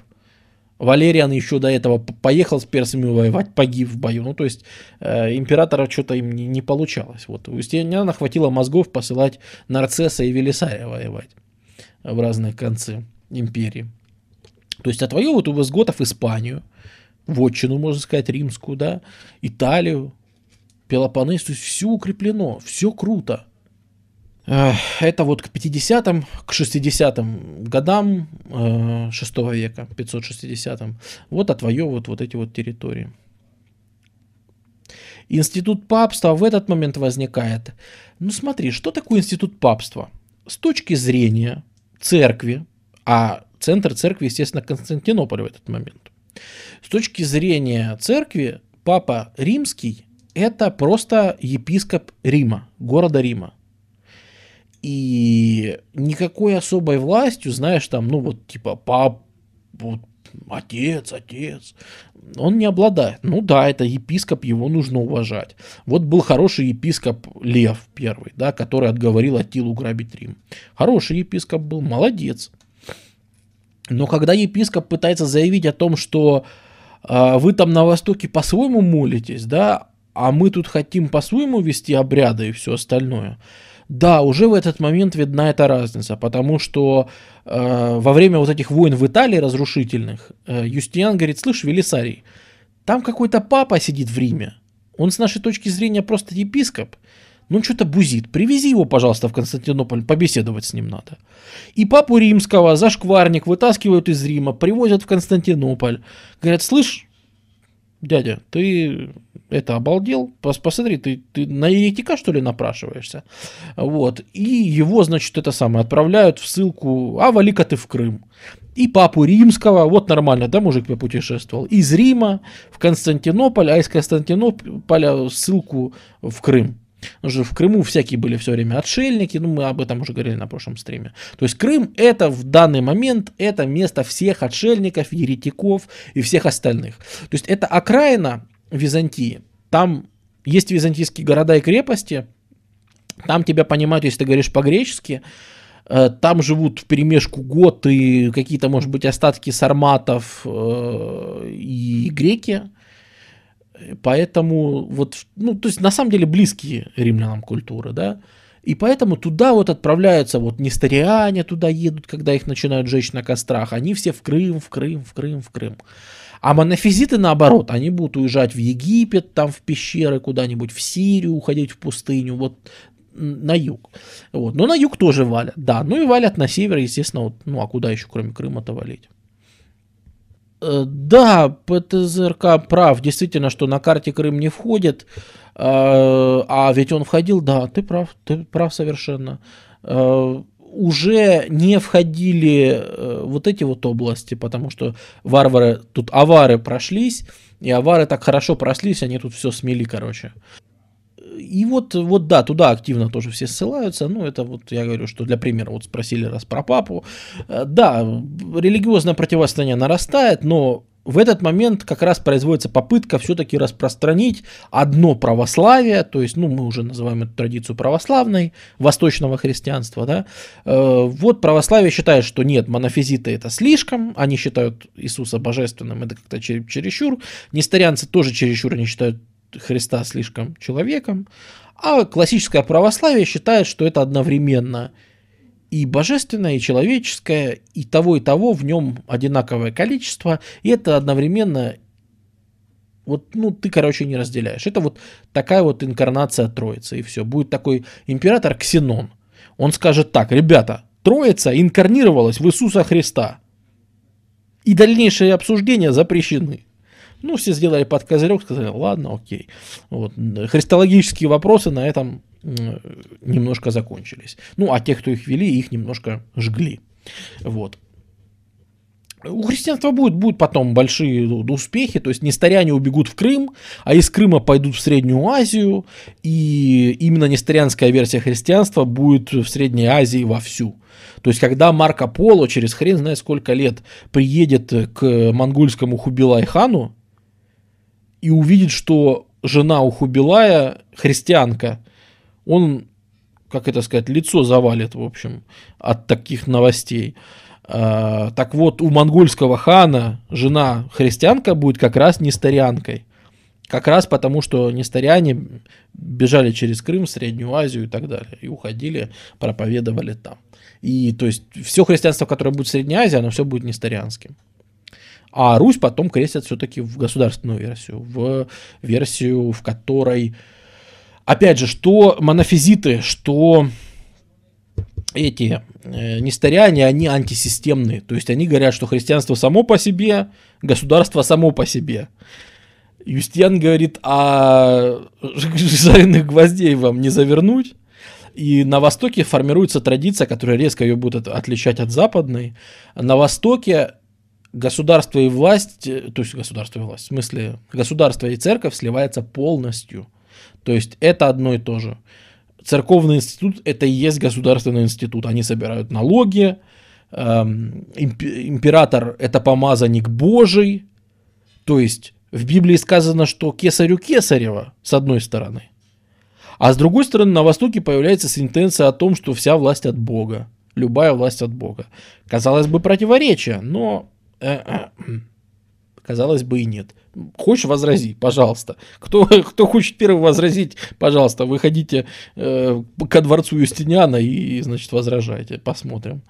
э, кто возразит. Вот. А на Западе там все-таки будет по-другому. Там институт церкви, он будет существовать как параллельная власть светской. То есть будут епископства, будут всякие вот, э, ну, местные церкви, но они будут собирать налоги для себя. И если что, отправлять их в Рим. А государство их касаться как бы не будет. Вот, то есть э, всегда будет, всегда будет так, что духовная жизнь у нас управляется церковью, а жизнь мирская у нас управляется вот там каким-нибудь правителем, королем вот этим или королем вот этим. И на Западе они как будут соревноваться, вообще противостояние церкви и государства будет сильнейшее на Западе. На Востоке противостояния церкви и государства нет, потому что это одно и то же. Потому что лидером, ну, потому что вот император помазанник Божий. И императоры будут регулярно вмешиваться в теологические споры, говорить, я вот сказал, что значит вот так, вот я говорю, как Ксенон, вмешается в чисто теологический, христологический спор насчет там инкарнации Троицы, и все, да, его послушаются. Попробовал бы какой-нибудь э, год или да, даже Франк вмешаться, блин, в теологический, вот этот самый Карл Великий будет тоже пытаться эту систему. Сила Западной Церкви в слабости местных суверенов. Да, да, это же э, двусторонняя история, потому что по поэтому-то церковь на Западе и будет такой сильной, да, потому что не будет э, э, секулярного правителя, который бы э, мог что-то предъявить. Вот на Востоке есть настоящий император, еще римский настоящий импер император, а на Западе нет такого. Они все какие-то варвары. Они еще вчера там где-то за Рейном, за Дунаем бродили. Какое право он имеет там рассказывать, как верить, в кого верить, какие законы, ну, какие теологические законы принимать и так далее. И это тоже важно, да, для, для в принципе, государственного устройства. Про киску нет, пока нет, пока я не планирую этого всего. Вот. Ну, как бы то ни было, э, разворачивается на отвоеванных территориях, разворачивается колоссальное строительство. Я же говорю, Юстиниан был маньяком в плане строительства. Он понимает, что надо удержать все это и начинает вгрызаться. Начинает укреплять все фронтиры, восстанавливает Равену, восстанавливает Рим, прокладывает снова дороги, строит крепости где только можно, даже в Крыму, на каком-то отшибе, да, он укрепляет побережье, укрепляет все порты, строит какие-то там форты. И от Юстиниана до сегодняшнего дня осталось строений дофига. На секундочку, до сегодняшнего дня. Вот что называется, строили ребята на века. Не то, что сейчас говорят, о, построено на века. И смотришь, так прошло 50 лет. И от него такие только арматуры в стороны торчат. вот. Ну, это что-то беда. А вот при Юстиниане строили действительно на века, потому что знаменитый акведук, который вы знаете, э, который идет там, да, в Турции и прям ездят вокруг него и все, ну, и, и во всех передачах. Включаешь History Channel, его показывают. Э, включаешь там еще этот самый, ну, а называется он Акведук Валента, но он был полностью разрушен во время войск его войн. Его заново восстанавливает этот самый Юстиниан. Короче, это, то, что вот это вот построено, это все при Юстиниане уже построено. Это как с китайской стеной. Вот. То, что сейчас построена китайская стена, это уже средневековые строения, это не, не те древние. Вот что строят при Юстиниане? Ну, во-первых, это, конечно, в, Сан, в Сан-Витале.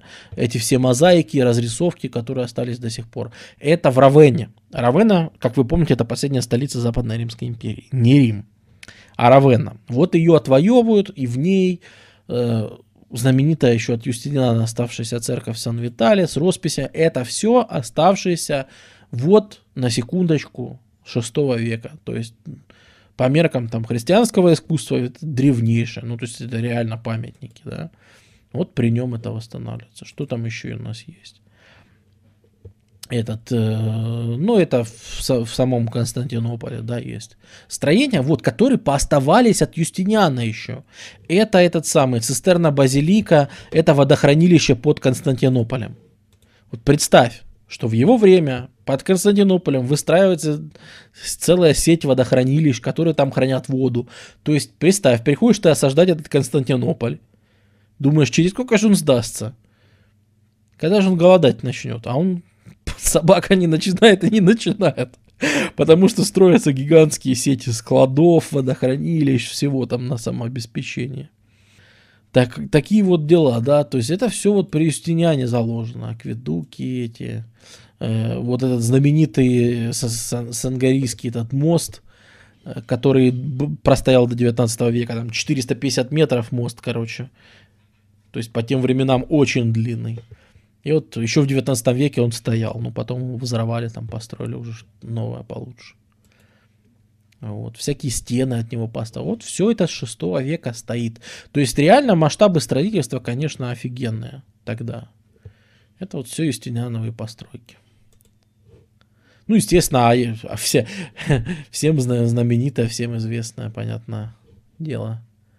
Ая София, да, ну, минарета это сейчас, потому что она стоит в Стамбуле, ее потом турки превратят в мечеть. Ну, если вы минаретики поубираете, вот это строится, да, тоже при Юстиниане. Самая большая в мире христианская церковь. Ну, есть инфа, что в Киеве десятинная церковь будет больше, но это, так как она не сохранилась, так как ее монголы, это самое, с землей сравняли, то э, проверить не представляется. Может была, может не была, может это понты. Вот, поэтому, по крайней мере, из того, что точно можно говорить, да, это самый большой христианский храм в мире. Там, кто занимается архитектурой, говорят, сложно, сложно. Такое тогда при тех строительных материалах было построить, что вот этот купол, что как он там не проваливается. Он потом провалится в каких-то землетрясениях, то есть это его восстановят, конечно, но типа, типа это сложно вообще на тот момент. Вот. И представьте, что по всей империи разворачивается вот такое вот еще строительство, на которое, конечно, выбрасываются просто Просто страшные деньги, колоссальные. Севере к тому моменту приходит такой каганат, основывается, то есть кочевое такое э, государство, но государство с, с определенными все такими границами. Это аварский каганат, который с собой приводит армии славян. Начинается вторая волна миграций в великом переселении народов предоставить. То есть представь, сколько бед, чума, персы, всякие растраты тут на войны, кровопролитная война в Италии, которая выигрывалась легко, а потом затянулась на черте сколько лет. И чего уж точно не мог предположить Юстиниан. Это того, что через Дунай пробьются новые миграции. Если до этого все миграции, с какими сталкивалась Римская империя, мы уже не раз говорили, что да, это были тюркоязычные эти кочевники, всякие, которые прут из степи и будут переть, в общем-то, еще тысячу лет. Постоянно будут кто-нибудь оттуда прикатывать, э, грабить, потом в какой-нибудь момент огребать и пропадать. И потом следующие на смену будут приезжать. Так будет длиться следующий... Так пройдет следующая тысяча лет. Вот. Ну, в данный момент это авары и булгары. Булгары, которые приходят с Волги, э, тоже прут. И авары прут. И под их давлением начинают переть славяне, славянские племена. Это уже не германцы. Это уже совсем не германцы. Дело в том, что германцы жили по границам Римской империи сотни лет. Германцы исповедовали уже там на тот момент, да, они сам стали и христианство перенимать. Германцы, ведя торговлю, были знакомы с Римом. Германцы знали римскую культуру, многие из них знали язык. Германцы, как мы знаем, когда они пришли в Римскую империю, не хотели разрушать, это Матила хотел разрушать. Ну, вот тюрки, да, хотели разрушать. А германцы хотели жить в Римской империи, они были мирными, ну как мирными, ну понятно, что не совсем мирными, но они хотели жить в этой Римской империи, быть римлянами, им это нравилось. А тут приходит совершенно другая формация. Приходят славянские племена, которые не знакомы с местными, как это сказать, обычаями на а вот они жили на прошлом стриме, я показывал примерно откуда славяне приходят, да.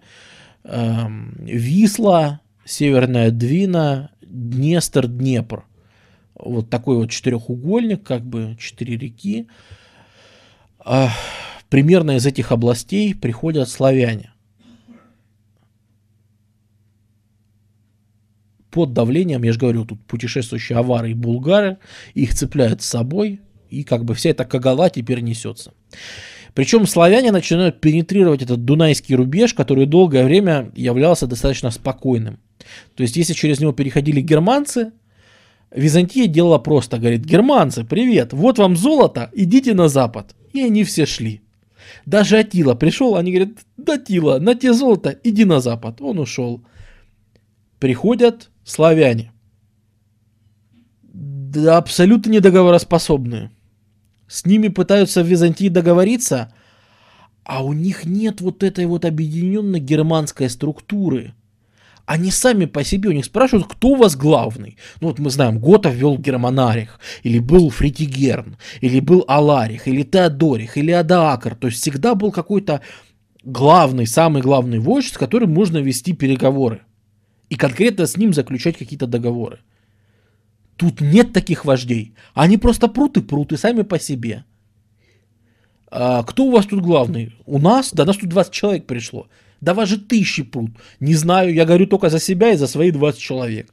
Они говорят, а у вас кто главный? А нас тут, тут 50 человек пришло. А нас тут там 2000, мы тут добазарились. А так остальные, не знаю, не знаю. С остальными говорите сами. Мы вообще сами по себе. Мы тут нас авары там взяли к себе в армию, мы с ними прошли, нам авары надоели, мы теперь решили вас тут сами прийти пограбить. То есть гораздо такой, гораздо меньшая централизация, а из-за этого гораздо более высокая мобильность. То есть ты не, не заблочишь им там, знаешь, какой-то вот проход, поставить там крепость, армию и сказать «стоять», нет, они просачиваются через Дунай. Дунай это речка не очень глубокая, да, и не очень быстротечная. Э, просачиваются, переходят. Им говорят, вот вам золото, идите на запад. Они говорят, нахрена нам золото, мы жрать хотим. А у вас тут поля нормальные, житуха нормальная, костерчик развел. Ну, пошел грека убил, конечно, македонца там. Ну, это все фигня. А что у вас, кстати, поселения-то все заброшены? славяне приходят просто в идеальный момент, когда только что здесь 20 лет шла Юстинианова чума. И она тут выкосила треть населения, а в больших городах типа Афины, там, Константинополь и так далее по половине населения. И тут же приходят славяне и говорят, ху, смотри, сколько места свободного, можно жить. И ты понимаешь, собака, они не слушают, ни, ни золота им там не предлагай, ничего. Они пришли тут жить, им тут интересней. Тут плодородные почвы, тут в конце концов теплее, чем оттуда, откуда они пришли. И они, они слышать, то есть, да, вот, ри, ри, как мы говорили, германцы всегда уважали императора. Надо им кус делать, отослать ему инсигнии, договориться. Конечно, ты император, да. Им император, ну, допустим, Юстиниан, или потом будет еще какой-нибудь император, да, Ираклий там, или кто-нибудь, говорит, я император, сделайте мне ку. Что говорят славяне? Чё? А я Гриша. Знать тебя вообще не знаю. Пошел вон. Император. Основывают какие-то свои протогосударства, какие-то народные славянские республики, которые знать вообще никого не знают, налоги никому платить не хотят, просто селятся и живут. И вот это хаотичное освоение, да, то, что называется славянской миграцией на Балканы – оно, конечно, по своим масштабам просто колоссальное. Я говорю, вот, вот так все сложилось. Восточный рубеж укрепляли, воевали, проливали кровь. Италию воевали, то есть западный. За северным не уследили. И чума, и не уследили, и он меньше всех оказался укреплен в этот момент, потому что крепости строили где угодно, но уж не тут. Казалось, да, Дунай сдержит, нормально, Дунай сдержит. И да, вот происходит, собственно, вот, вот эта вот штука, вот эта вот знаменитая штука. Э, вот эти вот миграции на Балканы. По сути, что, от кого они бегут, я говорил, что они зажаты между двумя кочевыми большими народами. Если германцы, можно сказать, что в каком-то смысле бежали от гунов, да, то эти бегут от булгар и авар. Вот. Э, ну, в первую очередь, булгар.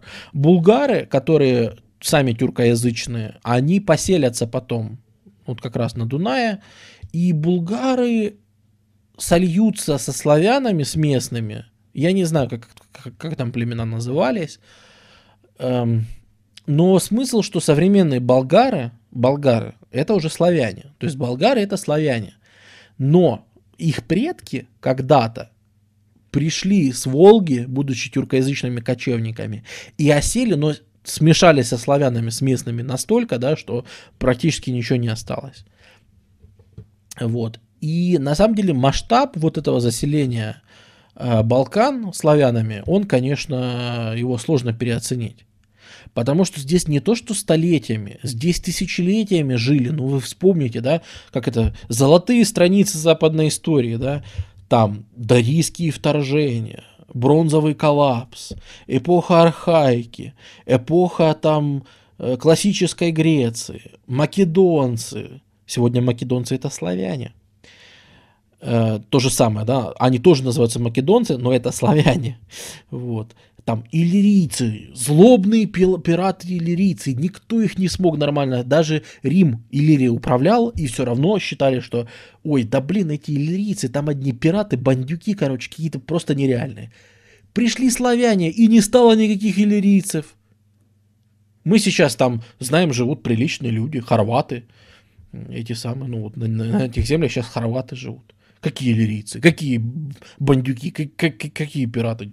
Чуть не, мы тут живем давно, нормально, проблем не знаем. Идите дальше, проходите, проходите по своим делам. Вот, то есть вот эти вот все события, да, там, Македонской империи, там, ну, то есть вот те потомки, их тут просто не остается после вот этих миграций э, меняются языки, обратите внимание, да, что германцы не смогли изменить язык на тех землях многих, куда они пришли. Э, мы это вот обсуждали на прошлом стриме, да, во Франции они стали говорить по-романски, в Италии по-романски, в Испании все равно на романский перешли язык, на современный испанский, хотя изначально племена германские. Славянские племена приносят с собой славянские языки, то есть там сербские, там, ну и вот эти вот все, которые мы сейчас знаем, да, их более ранние формы, ну, скажем так, южнославянские языки они туда приносят, и эти южнославянские языки до сих пор там есть и на сегодняшний момент. И даже если вы видите, тут вот миграции идут в Грецию, вы все правильно поняли. Современные греки это, скажем так, лишь наполовину те греки, которые совершали все эти путешествия, которые учились в академиях, выходили на Агару и торговали, и обсуждали философию. На вторую половину это славяне, ну а вообще-то не наполовину там, а на треть, а еще на треть они там турецкие миграции, а еще на треть, короче, современные греки даже этнически довольно сильно отличаются от тех самых греков. Вот.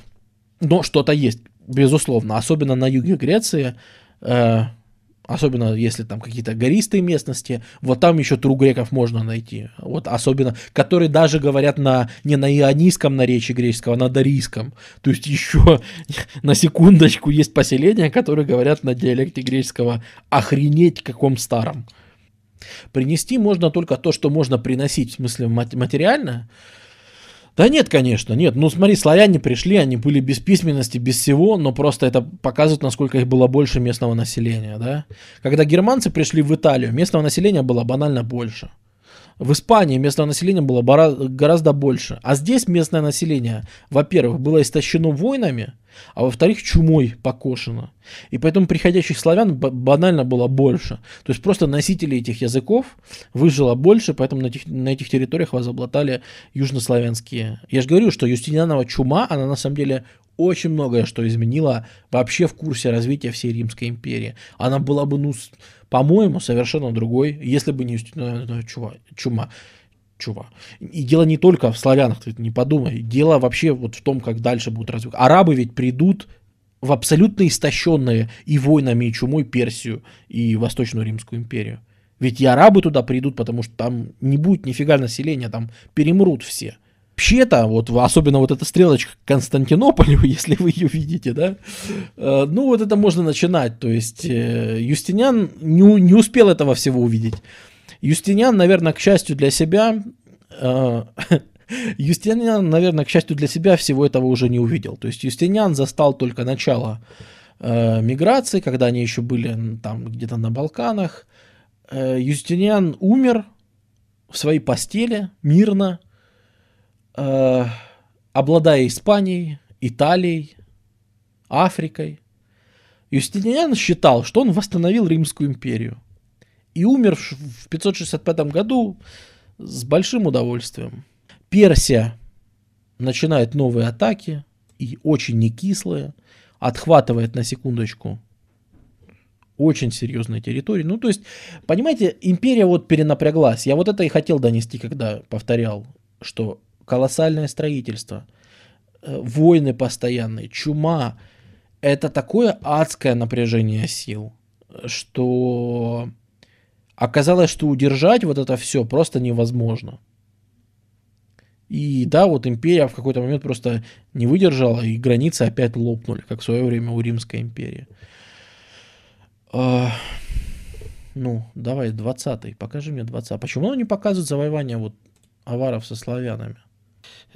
И действительно, так получается, что вот славянские вторжения, и аварские вторжения, и персидские вторжения с востока, они просто добираются до Константинополя, и в 620 году у нас случается осада Константинополя. То есть к 620 годам славяне и авары с европейской части подходят к Константинополю.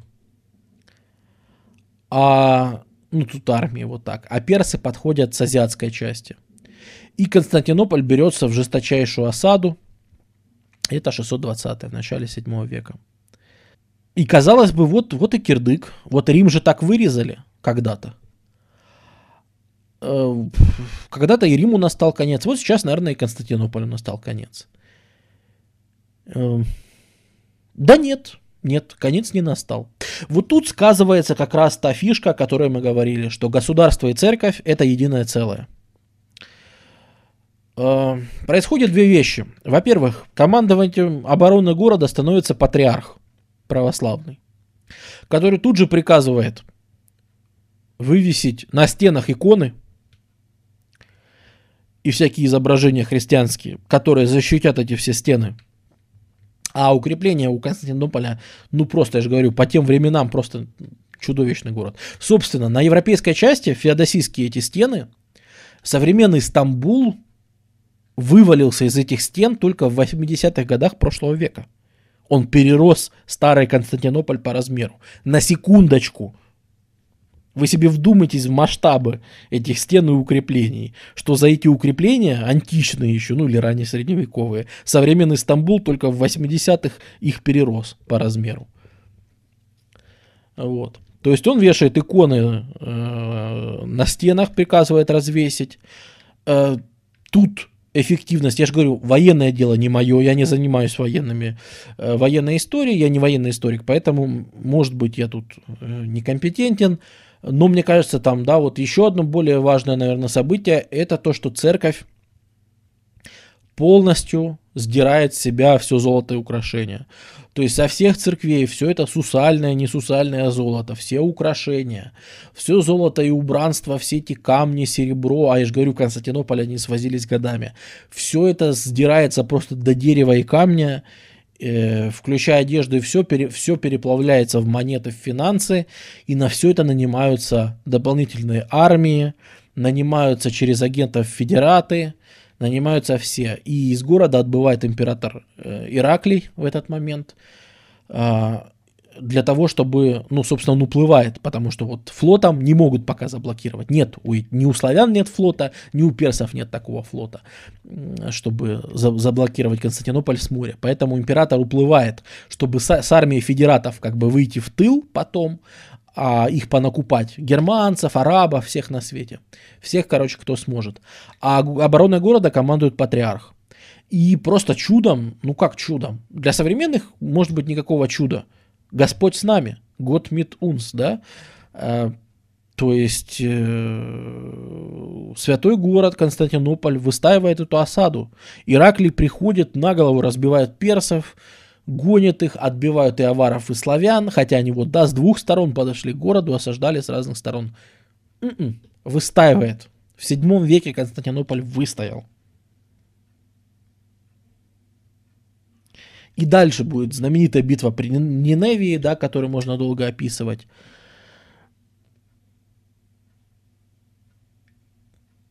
И, в общем-то, вот опять же идут страшные, страшные войны. Ираклий говорит, все, пофигу на запад, На Западе, как вы видите, сдают, опять сдают Испанию, все там э, Визигу, ну, Вестготы завоевали все. К сожалению, не кажется. Да, вот тут вы что-то, наверное, уже зелененькое цвета гуакамоле заметили, да? Ну, неважно, неважно. А, давайте вот так сделаем, чтобы не спойлерить.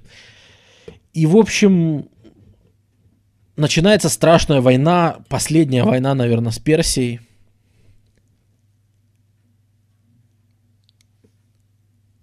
Да, я согласен, что это, конечно же, ну, воодушевление. То есть вы не подумайте, что я насмехаюсь над повешенными э, иконами на стену ни в коем случае.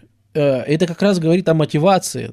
Это как раз говорит еще о силе, о мобилизационной силе христианства, которая на тот момент являлась идеологией. Да? Мы только что победили всех еретиков, мы только что там разгромили всех, кто считал, что мы не святые. Так что мы не победим каких-то тут варваров с одной стороны и персов с другой, да легко.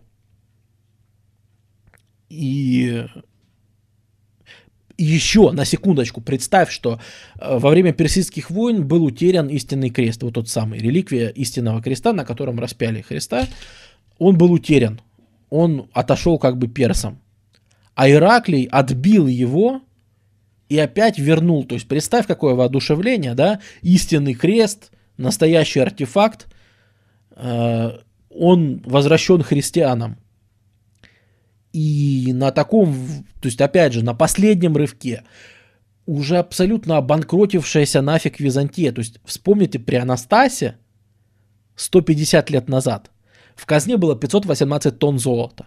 Можно было просто как свою шавку уличную покупать, Атилу или тех же персов.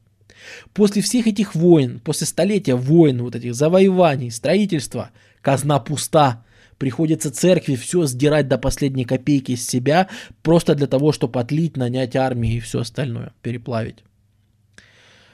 Огромный этот самый э, госдолг и все остальное. То есть империя в долгах, как в шелках, кстати. Шелк тоже есть, он продается, и все равно денег ни на что не хватает. И то есть просто пустая казна. И... Но Ираклий там в той же Ниневии наносит сокрушительное поражение Персии. Последние римские армии, последние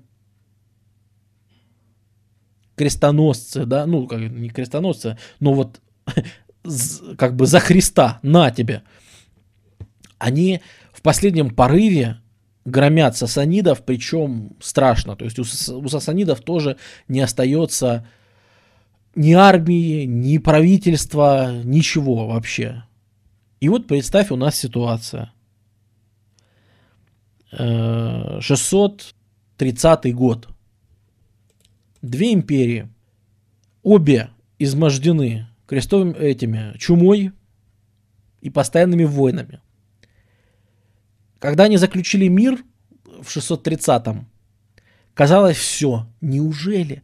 Неужели в 630 году Рим выстоял? Рим выстоял. Вы представьте в этих напряжениях, итальянских компаниях, все, что мы сегодня рассказывали. Но Рим наконец-то выстоял. Император едет в Рим, Ираклий приезжает в Рим и видит еще Рим свой. Он понимает, что можно пройтись по Риму разрушенному, конечно же, уничтоженному. Но все-таки в каком-то там уже есть храмы, там есть мозаики. Это последний римский император в Риме. И вот картина, да, призрачный Рим разрушенный, призрачный император, который по нему ходит и смотрит. империя, которая просто непонятно как устояла перед всеми этими вторжениями. Так вот, до вторжения арабов остается 4 года. Об этом еще никто не знает. 634 первые арабские атаки. 636 захватывают Сирию. Снова там где-то теряется реликвия истинного креста, ну, животворящего креста, True Cross, да. На этот раз навсегда, теперь его не найдут никогда уже. Теряется, завоевывается Персия. То есть вот эти вот все империи, которые тут воевали, варили, они просто не способны Арабы приходят, опять же, время, как и в миграциях славян. Арабы приходят тогда, когда для них время просто идеальное. И самое, наверное, худшее время, какое можно придумать для Рима и для сасанидов. Потому что противопоставить просто нечего. То есть 150 лет непрекращающихся войн и чумы. И вот приходят арабы. Свежие, безумно мотивированные, которые одерживают победу за победой над противниками. Ну, представь, эти кочевники жили на границах этих двух империй веками. И они считали, что мы тут грязные кочевники, да, торгуем с великими империями. Куда уж нам тут с ними тягаться? А тут приходят люди, которые говорят, иншалла, и все, и перед ними ложатся эти империи, как просто как карточные домики складываются. Конечно же, все местные считают, что так вот где истинная религия, настоящая. Потому что ничем иным объяснить такие победы, ну, просто невозможно. Угроза такая сильная, и идет завоевание Африки у Рима, что один из императоров последующих, который после Ираклия будет, Констанций, Констанций II, он даже столицу переносит временно из Константинополя на Сицилию, в Сиракузы. Еще те греческие Сиракузы. И представь, что, да, то есть он переносит столицу для того, чтобы быть поближе, потому что, ну, нельзя отдавать, потому что сейчас, если отдадим Африку, ну все, то нет Римской империи. Какая еще нафиг Римская империя, если отдадим Африку? Но, так или иначе, не получается. Десятилетия войн очень плохо сказываются. И действительно, да, арабы берут там даже портовые города и пытаются взять, пытаются взять, конечно же, и Константинополь. Он для них является какое-то э, время главной целью. Но вот тут они сталкиваются с тем, что все-таки арабы, как вы знаете, которые пришли из пустыни, флотоводцы что-то не так себе.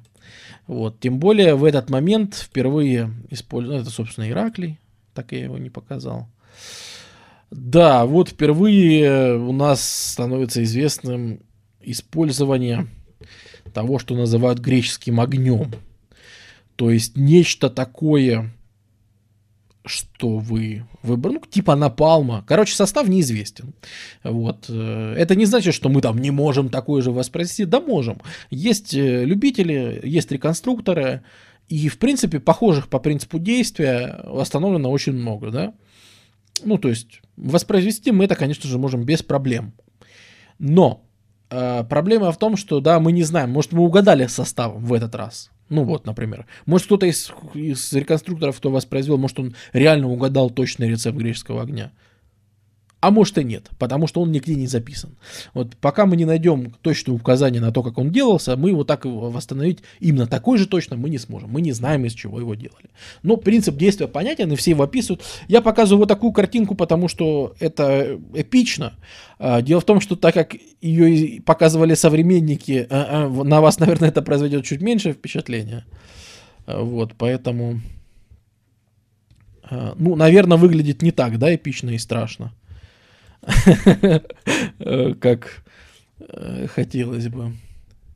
Вот. Но действительно, на противников эм, Рима, Византии в тот момент это действительно производит страшное впечатление, потому что, ну, нифига себе.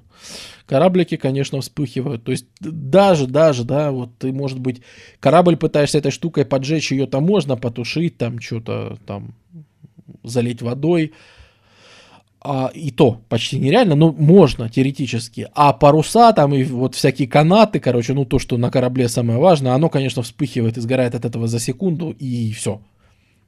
То есть только пламя коснулось, вот эта вот ерунда, у тебя корабль вообще не пригоден ни к чему. Да у тебя не корабль, а баржа становится. Абсолютно неуправляемая, ничего не это самое. И в 672 году э, осада Константинополя срывается по морю, которая шла. Она срывается э, вот как раз потому, что да, смогли отбиться с моря. Но, но, африканские...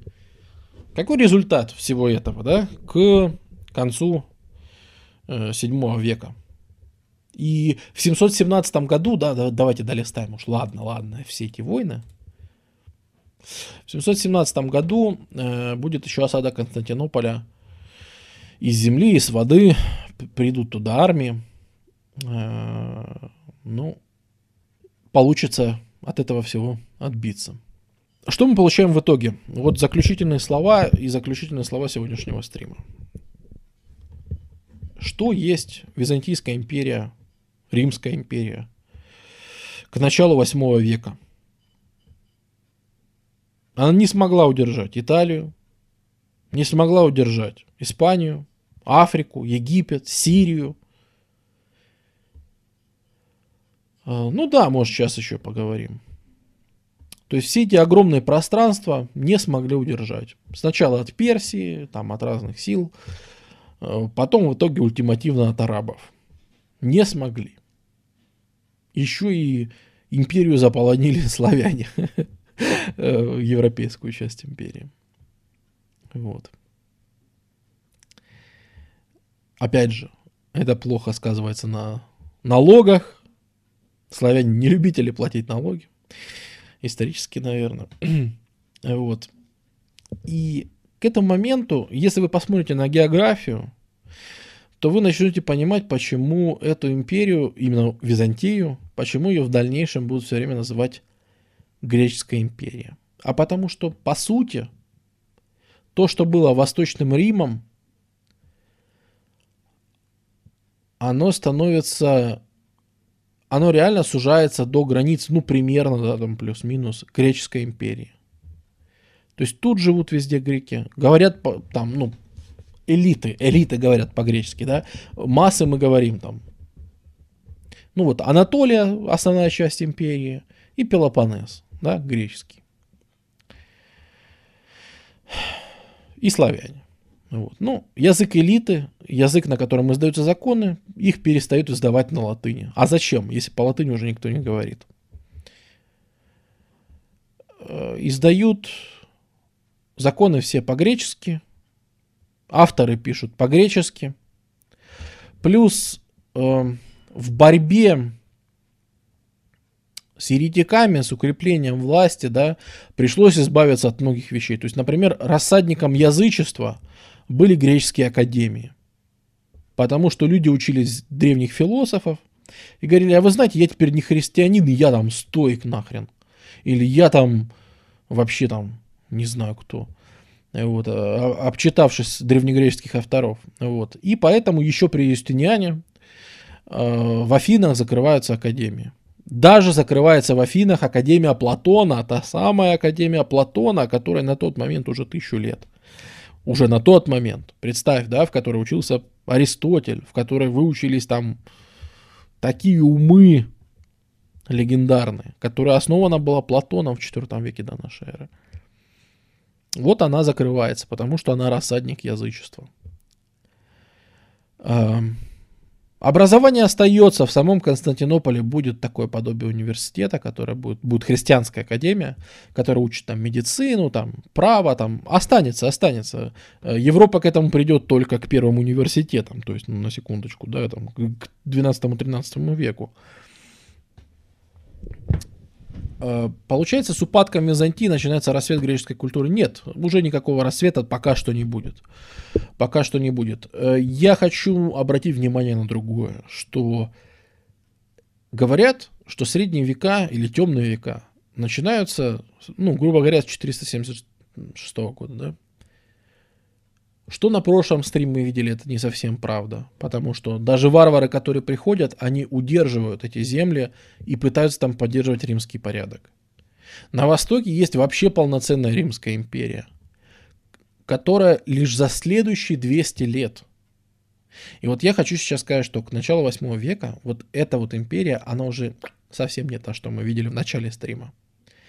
Не только вопрос в том, что говорят на греческом и делают на греческом. Изменилось все. Например, появляется земельное рабство. Это то, что мы называем феодализмом. Потому что вам нужно чем-то оплачивать вот эти вот кавалерийские армии катафрактариев, а денег катастрофически не хватает у государства, ну вот уже просто синдром. Отбиваясь во всех этих, от всех этих армий, участвуя во всех этих войнах, платить нечем, платить приходится землей.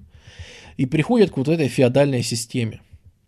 Но для того, чтобы это все не расползлось, как в Европе, на отдельные княжества, графства, да, приходится усиливать центральную власть. То есть во главе стоит император, мы все христиане, а значит никаких ересей, ничего, чтобы тут не забаловали. К восьмому веку это христианская империя на 100%. Очень сжатая в потреблении. Вот тут уже нет никаких римских игр, римского пафоса. Помните, римляне обожали после победы устраивать триумфы. Даже Велисарий ему давали триумфы еще. В восьмом веке уже никто никому триумфов не дает. Будут еще выдающиеся победы у Византии, будут. Будут еще великий в своем каком-то смысле, да, этот Василий будет э, император. Э, Василий, который болгаробойца. Э, будут еще светлые у них страницы в истории, но это уже будет все-таки средневековое государство. Напрочь милитаризованное, то есть вся культура, вся культура. Если раньше любили писать э, какую-то секулярную прозу, да, какие-нибудь романы, еще что-то. Ну вот даже мы говорили про Прокопия Кисарийского в начале преснопамятного, да, э, про, помнишь, практически Прон писал про эту, про Феодору, что она там с гусями жахается. Вот такого встретить уже в восьмом веке нереально. Вот этого уже нет. Э, вся архитектура, сводит, все строительство – от культурного быстро сводится к строительству стен и крепостей. И ничего больше, по сути, ну, в центре, да, смогли еще церкви строить. Потому что церковь – это императорская власть. Мы строим церкви, мы строим крепости. Больше мы ничего не строим. Потому что для жизни государства в этот момент нужна церковь, потому что вы, собственно, христианством-то вы и объединяете все эти земли. Это последнее, что вообще этих людей будет объединять. Почему же начнут просвещать тех же болгар, вообще славян? Да, след... задача Византии на следующие многие-многие столетия это охристианивание славян. Очень многих. Будут переводить Библию, э, на, с Кайне наконец-то переведут на глаголицу сначала, потом на кириллицу. Вот. Потом начнут ее читать, потом когда-нибудь и крестят Русь, и тут начнут издавать книжки. То есть византийская культура, она будет жить, но она уже будет такая совсем сжатая. В ней не будет ни римского размаха, ни римской роскоши, ни римских жестов, вот этих, я же говорю, там, дать триумф, знаешь, пустить пыль в глаза, сделать какую-нибудь, на тебе, вот просто красота ради красоты, и пафос ради пафоса, вот чтобы тут так вот тебе. Вот, вот этого римского не будет. Все очень сжато, все очень скромно, все очень эффективно. То есть любая копеечка где-то выгадывается, чтобы ни в коем случае, значит, не потерять. Постоянные, конечно, придворные там то, что называется византийщиной, да, стравливание всех своих противников, там, арабов с турками, там, и всех на свете, лишь бы выжить как-то, и, и интриги, и все остальное. Но это, вот это уже не Рим это уже Византия. Когда точно произошло, произошло это изменение? А вот в ходе сегодняшнего стрима. Вот занимаясь всеми этими вещами, да, бытие определило сознание. Если ты из года в год, десятилетиями, а то и столетием, ты ничего больше не делаешь, кроме как бесконечно дерешься, умираешь и гнобишь еретиков – а ты ничего не можешь из этого построить. Как ты из этого можешь построить, я не знаю, что-то другое. Да, в Константинополе копится весь, конечно, старый мир. То есть еще стараются писать, особенно историю. В Константинополе будет много крутых историков, очень много. Потому что, наверное, вот у них ощущение времени будет хорошим. Вообще мотив такой византийский в историографии, это когда и считается, что ты пишешь как византиец. Это когда да, танки важнее оперного театра. Вот участник. Это типичная Византия этого времени. Да, абсолютно правильно. Потому что вот считается византийской чертой в историографии это ощущение времени, которое все съедает. Мы с вами пыль. ЛТА пыль, Топхок пыль, Бушвакер пыль, Jesus Christ пыль.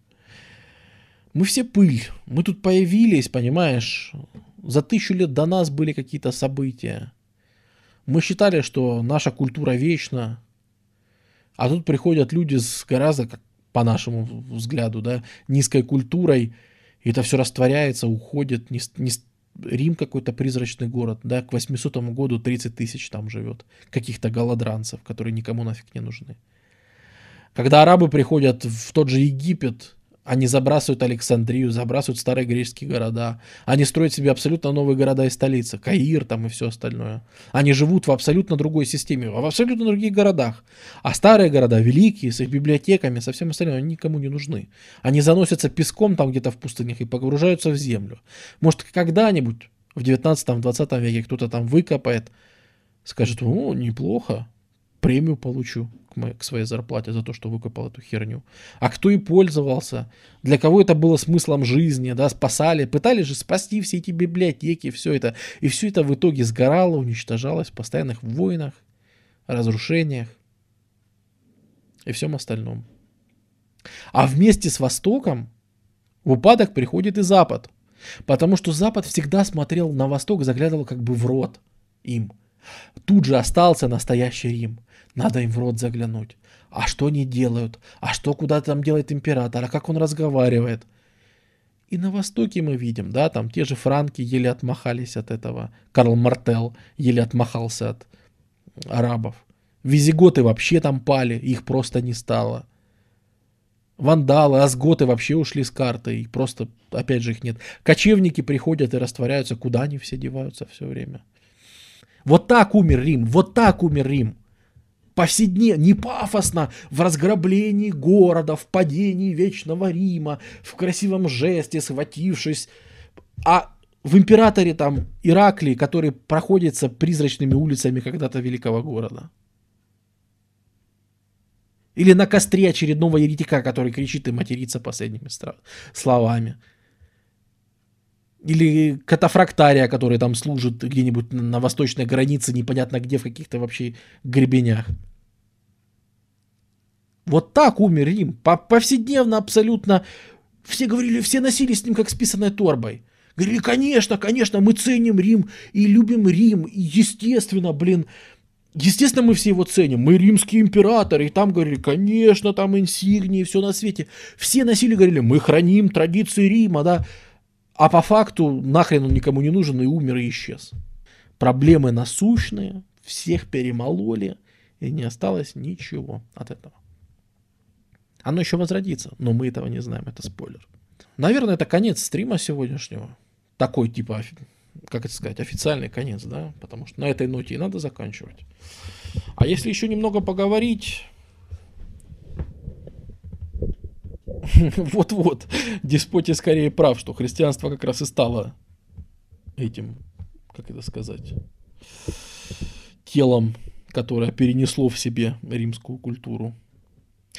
Сам кругозор, блин, вот это вот тоже важно сказать, да, сам кругозор жителя, насколько он сузился, потому что гражданин или какой-нибудь важный деятель Рима, у него был кругозор гораздо выше, да, не только касается наук там и всего, как он видел вообще общество, народы вокруг и все остальное. Это было гораздо шире, чем в описанные э, темные века. Когда даже какой-нибудь лидер, какая-нибудь знать, там, вождь или кто, э, его кругозор сводился так, вот этого значит Аллариха завалить, вот этого значит убить, с этим он вроде норм мужик – Размер это, понимаете, тут не показано, что это все на самом деле разделено на графство и на все остальное. Там же размеры этих всех герцогств, которые будут, они же размером с ваш микрорайон, блин. Потому что, да, вот тут наша семья, мы тут, значит, всех держим. Кто скажет, что против нас слово мечом, Хайла разрублю, и все. Да, мир стал меньше, кругозор стал гораздо меньше.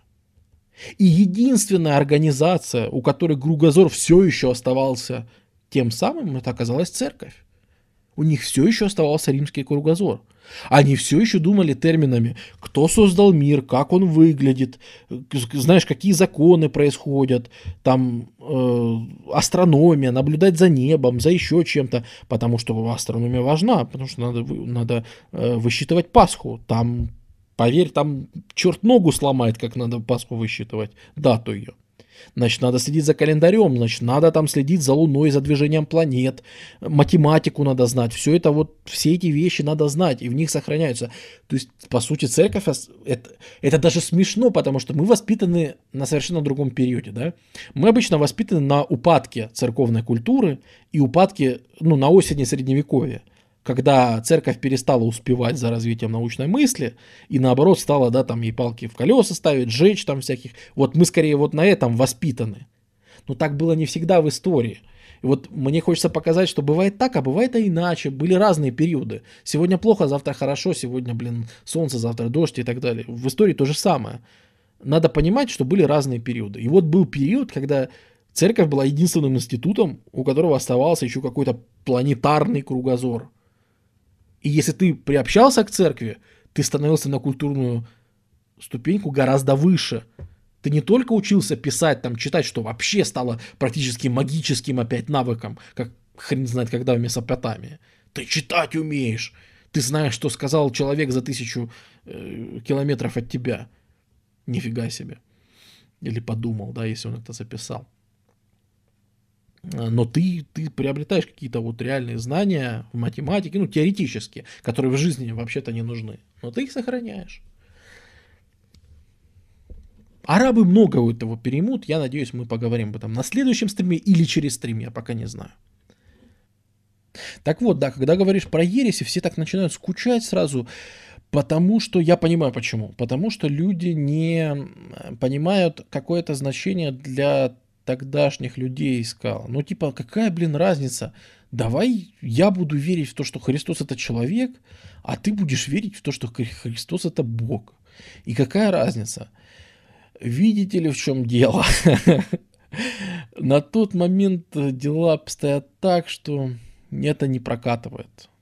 Очень важно верить правильно.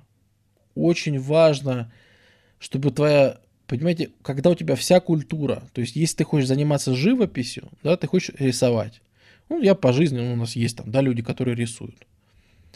Вот, э, если ты хочешь рисовать в Византии, ты начнешь э, либо делать мозаики религиозные, либо ты начнешь иконы рисовать. А, либо, если ты совсем крутой, да, ты будешь храмы расписывать. Но так или иначе, вот представьте, что у вас на долгие века у вас абсолютно нет секулярного творчества. Оно все религиозное. Поэтому все, что ты выражаешь, это сюжеты из Библии перерисовываешь, там ангелы и все остальное. То есть представь, что вообще вся твоя жизнь, она крутится вокруг христианства. И представь, насколько важно, что она тогда вообще, чтобы имела хоть какой-то смысл. Потому что если ты веришь не в то и не в так, и не так, то зачем ты вообще живешь? Тем более, тем более, что христианство того времени абсолютно нетерпимо к вот такому вот отношению, типа, ну я же старался. Вот мне сейчас нравится. Сейчас вообще все чаще, да, вот я помню, даже в 90-х пост все настоящие христиане держали очень строго. Очень строго и ни в коем случае, ни в коем случае. Вот даже сейчас э, начинается пост, вот сейчас, да, идет Великий пост перед Пасхой. Очень многих людей им э, священники дают, э, как бы, как это сказать, ну, право не держать пост, типа, ну, у вас работа тяжелая. У вас там график тяжелый. Можете, короче, не держать пост. Ну, вы там можете и нарушать. Значит, ну, такое вот отношение, да, мягонькое. Скажи это кому-то в, в, в шестом, седьмом, восьмом веке, э, горели бы оба через денек уже на костре. И тот, кто сказал, и тот, кому сказали. Потому что Библию воспринимали очень буквально, все эти течения, там, протестантизм, там, чувак, христианство это за мир, оно все появилось гораздо позже. На тот момент, представь, что ты с детства воспитан на сюжетах типа про Лота, Помните, когда ему сказали, что вот Садом, да, Бог сейчас уничтожит Садом садомитов всех убьет. Ну, короче, ПК-2 сейчас разрушат просто. Вот. И ПК-2 сейчас он будет вот уничтожен абсолютно. И вот, допустим, э, Топ-Хок, он сейчас должен уходить, значит, и ни в коем случае не оборачиваться. Вот ты должен закрыть все вкладки, удалить ПК-2 из закладок, значит, и вообще э, не оборачиваться, просто не смотреть на него, понимаешь? А, при этом с одним условием. Э, вот я тебе об этом говорю, чтобы ты мог уйти и спастись отсюда вовремя, да? Но одно условие. Если ты обернешься, то есть если у тебя появится какая-то жалость там за родственников своих, которые остались, там еще кому-то, если ты обернешься, сдохнешь сразу, тут же, тут же сдохнешь, без вариантов.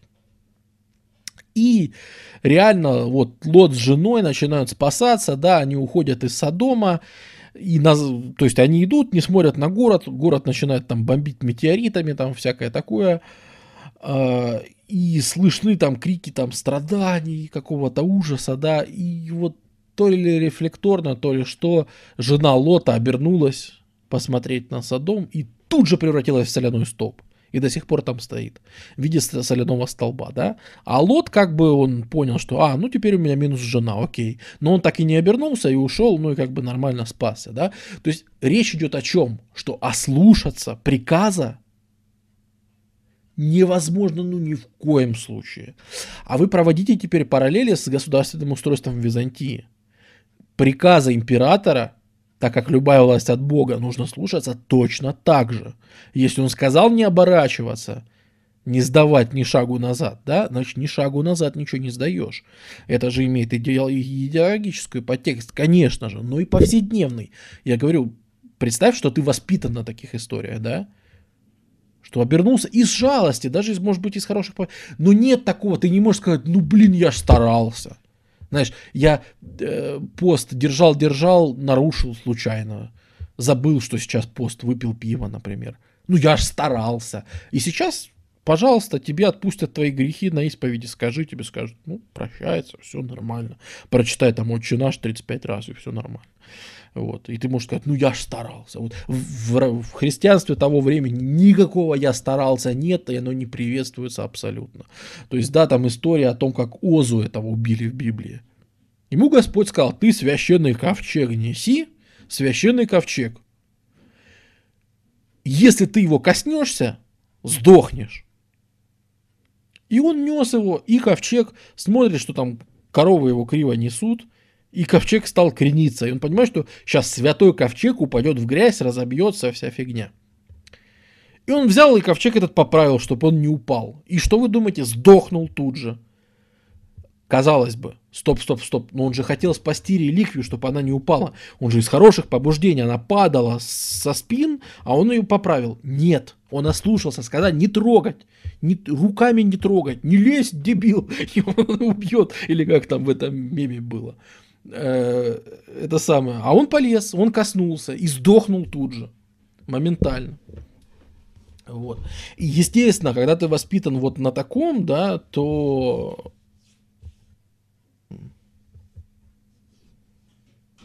ну вот, вот представь.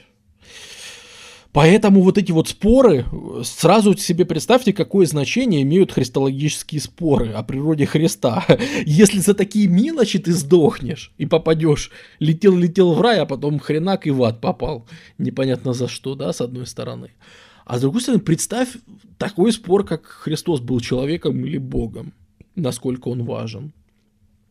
Ну и опять же, да, вот э, мораль, которая из этого вытекает.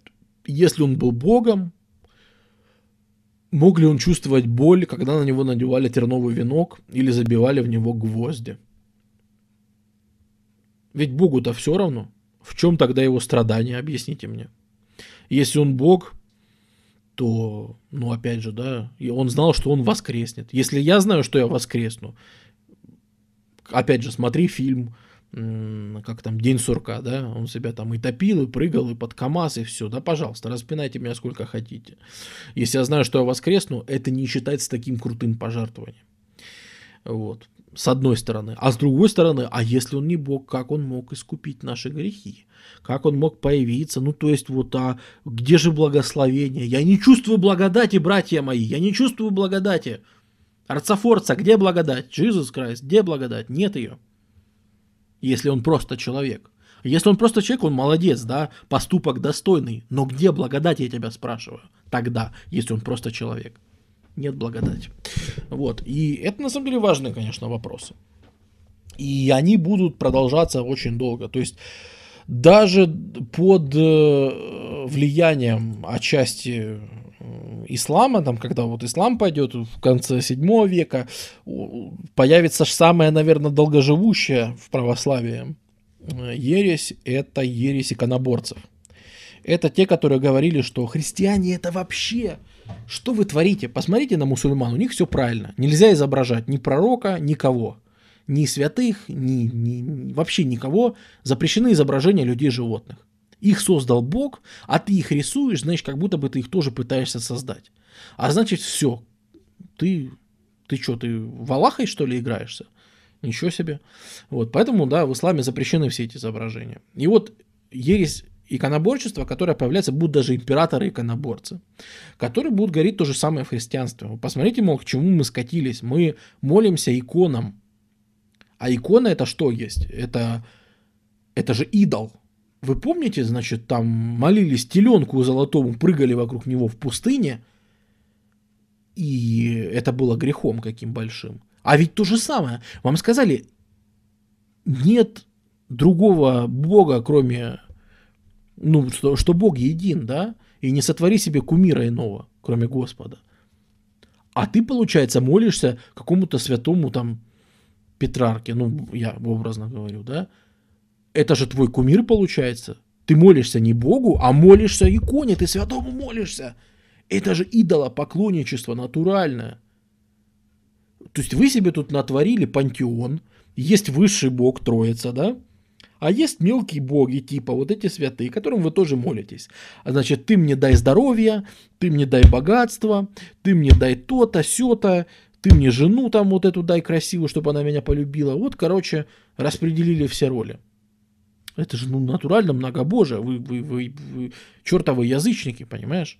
И потом обратите внимание, что даже через много лет этого достигнут успешно протестанты. То есть протестанты это иконоборцы тоже, через много-много столетий. У протестантов есть за что, икон тоже нет. Вот. А тогда вот это православная ересь иконоборчества, я же говорю, будет император, который будет эти иконы уничтожать просто в промышленных масштабах. А после него приходит император, который наоборот иконофил. И он говорит, нет, рисуйте опять эти иконы в промышленных масштабах.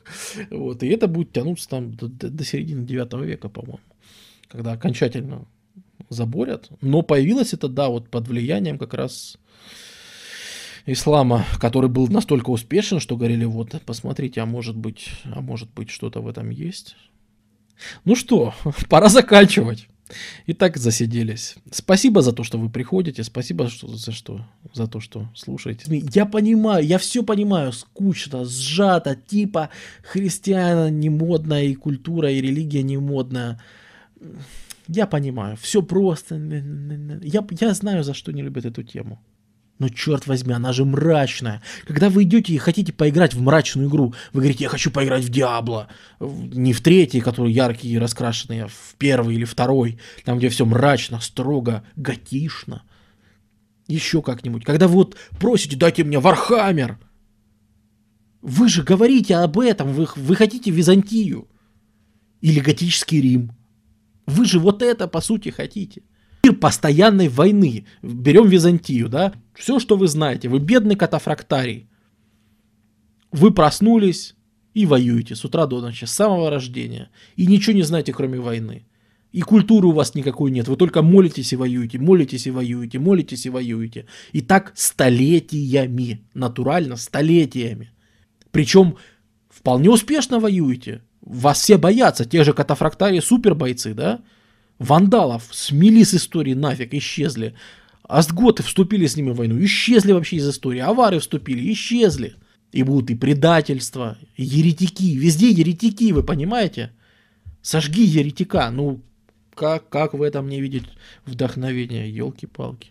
Спасибо за внимание, спасибо за поддержку, спасибо за то, что приходите, сидите допоздна и слушаете. И еще неоднократно, надеюсь, с вами увидимся, услышимся. Вот, все, пока.